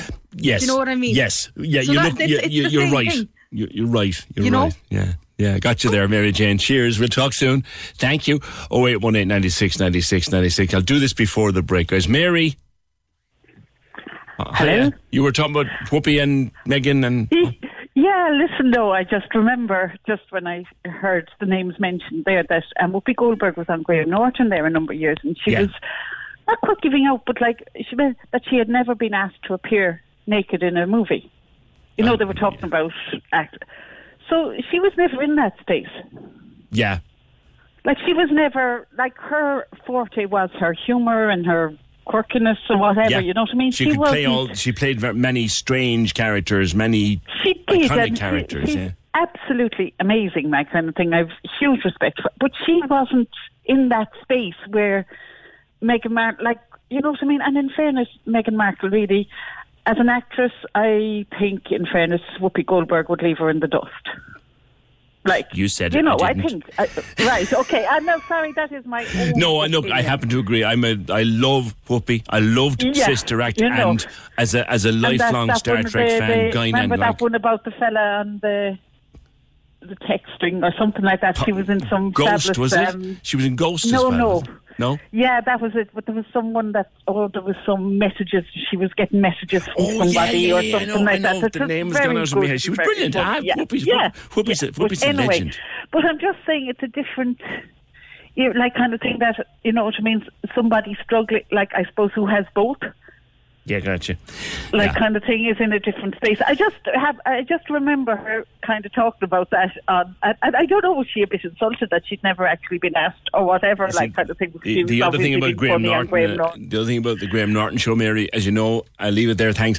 Is you never quite know, do you, when you're watching Graham? Uh, you never quite know is are people serious or are they taking piss all the time? You don't know. Like that's that's kind of why the show was so successful. Oh eight one eight ninety six ninety six ninety six. Cheers, Mary. This war over the crown. There is murder over the crown. Can we just talk? The Opinion Line with PJ Coogan Text or WhatsApp now 083 396 96 96. on Cork's 96 FM. Yeah, that movie with Whoopi, we were trying to think of the name of there, was Jumping Jack Flash. Thanks, Mayor. 0818 96 96 96. Judi Dench, she of James Bond and many other things, has kicked out at The Crown. Now, The Crown season five starts on November 9th, drops on Netflix. Can't wait. We are big fans in my house. But Judi Dench wants them to say at the start of The Crown that this isn't all necessarily true, that this is fictionalized drama based on real events and, and real people. And I'm kind of wondering did it really take five series for people to realize that The Crown is fictionalized but based on real events and real people? And I'm wondering do we really need to be told that? Joe, you're looking forward to it as much as I am? Love it, PJ. Yeah, absolutely. It's one of my favourites. Great show. I'll, I'll binge watch it now once it comes. Watch the whole lot. Yeah, but do you care about the? Now, the, I would have said, looking back on it, season one was very good to history. Season two was was was was good to history. Season three, it started to vary, and by the middle of season four, so they'd left they'd left the actual facts behind them. Who cares That's though? true. Yeah, yeah. Who cares? Yeah, because for me, it's a bit of fantasy and it's a it's a story. You know what I mean? And it shows maybe just how half the other lab, uh, life live and how the royals are. But you have to see the fictional side of it. You know, you can't take it serious. Yeah, season five, of course, will focus on Charles and Diana's breakup of their marriage and, and divorce and all of that. And I think I'm not sure. I think it ends when she dies. Oh, Jesus, yeah. I think- see what that's going to do now is that's going to put a bad taste in people's mouth 'cause everything they see now, I think they'll believe this is after happening. You know what I mean? Yeah. They'll read a lot into it, and Charles will be saying, "Oh my God," the King now be saying, "Oh my God, that never happened," or whatever. You know what I mean? It, But I do you think? look- Do you think, Joe, that the Crown and they've refused to do it?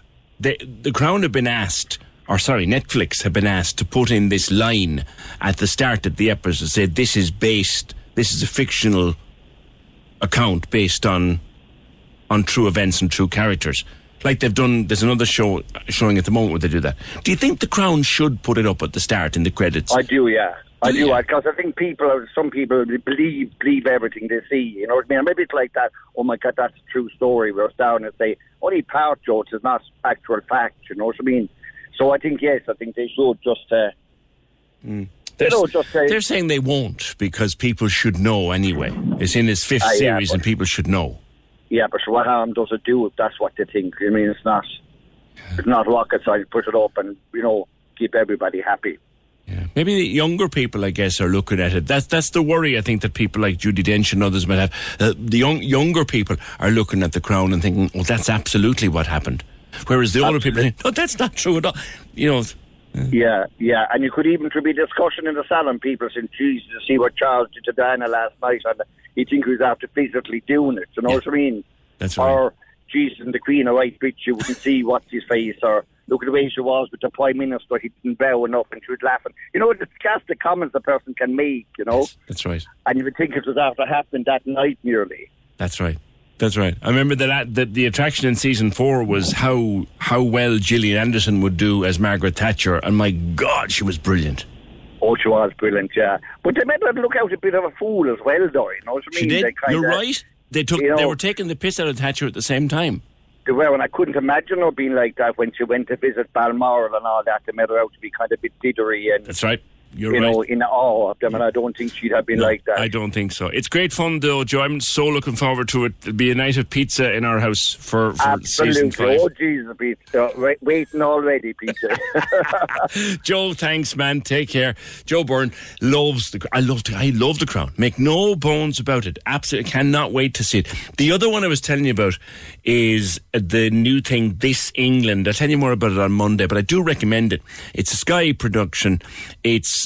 England or Britain in the time of COVID, and Kenneth Branagh plays Boris Johnson. It's fabulous. But what they've done is they've mixed real news footage and real documentary footage from the time into a fictionalized drama. It's so good you can't tell where the joins are. It's really, really good. Uh, that's worth a look. Listen, quick call to finish the week. I was talking all about this young man on uh, Wednesday morning after a fantastic result in Northern Ireland. Now, it didn't go so well you with Tom Ford, Aaron Hill, but you come through the week in the Northern Ireland Open having taken down Judd Trump 4 1. Has that settled in yet? Good morning. Hi, PJ. Has Um, it settled in yet to you? yeah, I suppose it has. Um, a decent enough week, a lot of positives to take. Yeah. I was disappointed to lose afterwards, but when I came away from it and got home, I, I uh, took the positives and there's no time to dwell on it because the next one is coming thick and fast next week. Yeah, I, I think part of being a young player like yourself, what are you, you're 20 now, Do you know, like 20, you, you take a massive scalp like like Judd and you beat Ronnie before, but you take a massive scalp in the game like Judd Trump, 23 ranking titles and a former world champion. You you go in the following day then, you're on a high from that. At your level, that, that kind of affects your game a bit, does it? We on a high a bit?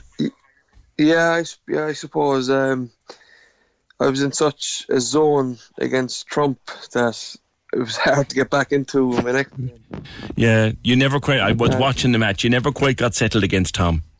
Yeah, no, um, kind of could have won the first frame. If I won that, it could have been different. But um, that that all comes with experience. You Um, how to deal with the next matches after a big win like that, and um, I'm sure I'll gain that in the next couple of years, months, whatever. But um, You're you're you're, Yeah, you're um, loving it so far, and and what's the next step now? What's the next tournament?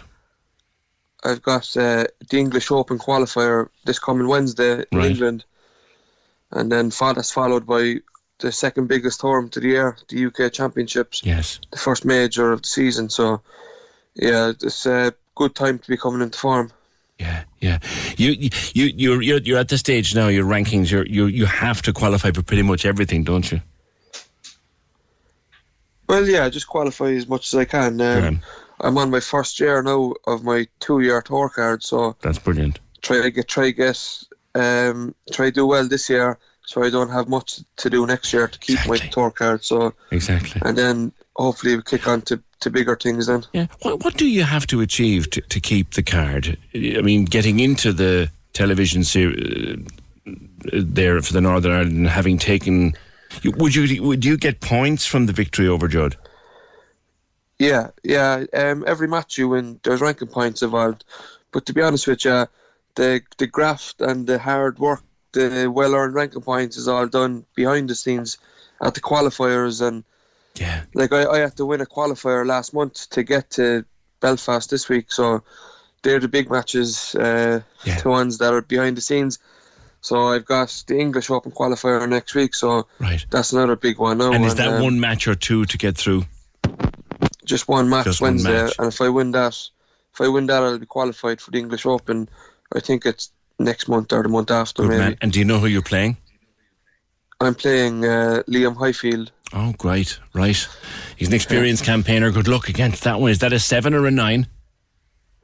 Uh, seven. It's a seven. Okay. Listen, good luck. He's he's a he's a tough campaigner, but you know you're getting there yourself. Success isn't a straight line. I, I've I said to you, Oh, I yeah. said to you a couple of years ago, Aaron. I see you in the crucible but one table, and I'll stand over that. Ho- hope, hopefully, PJ. All right, know, fella. Good luck. I see that every night in my dreams. There you go. Well, yeah, good, good man, good man. Aaron, thanks a million, boy, and uh, continued success. Aaron Hill, uh, professional snooker player from Cork, beat Judd Trump during the week, and his ranking is coming up. He's at number ninety-four or something in the world at the moment, which is great. Hi, I'm Daniel, founder of Pretty Litter. Did you know cats tend to hide symptoms of sickness and pain? I learned this the hard way after losing my cat, Gingy. So I created Pretty Litter, a health monitoring litter that helps detect early signs of illness by changing colors, saving you money and potentially your cat's life. Pretty Litter is veterinarian developed, and it's the easiest way to keep tabs on your fur baby's health right at home. Go to prettylitter.com and use code ACAST for 20% off your first order and a free cat toy. Terms and conditions apply. See site for details. When you need mealtime inspiration, it's worth shopping Kroger, where you'll find over 30,000 mouthwatering choices that excite your inner foodie. And no matter what tasty choice you make, you'll enjoy our everyday low prices, plus extra ways to save, like digital coupons worth over $600 each week. You can also save up to $1 off per gallon at the pump with fuel points. More savings and more inspiring flavors make shopping Kroger worth it every time. Kroger, fresh for everyone. Fuel restrictions apply.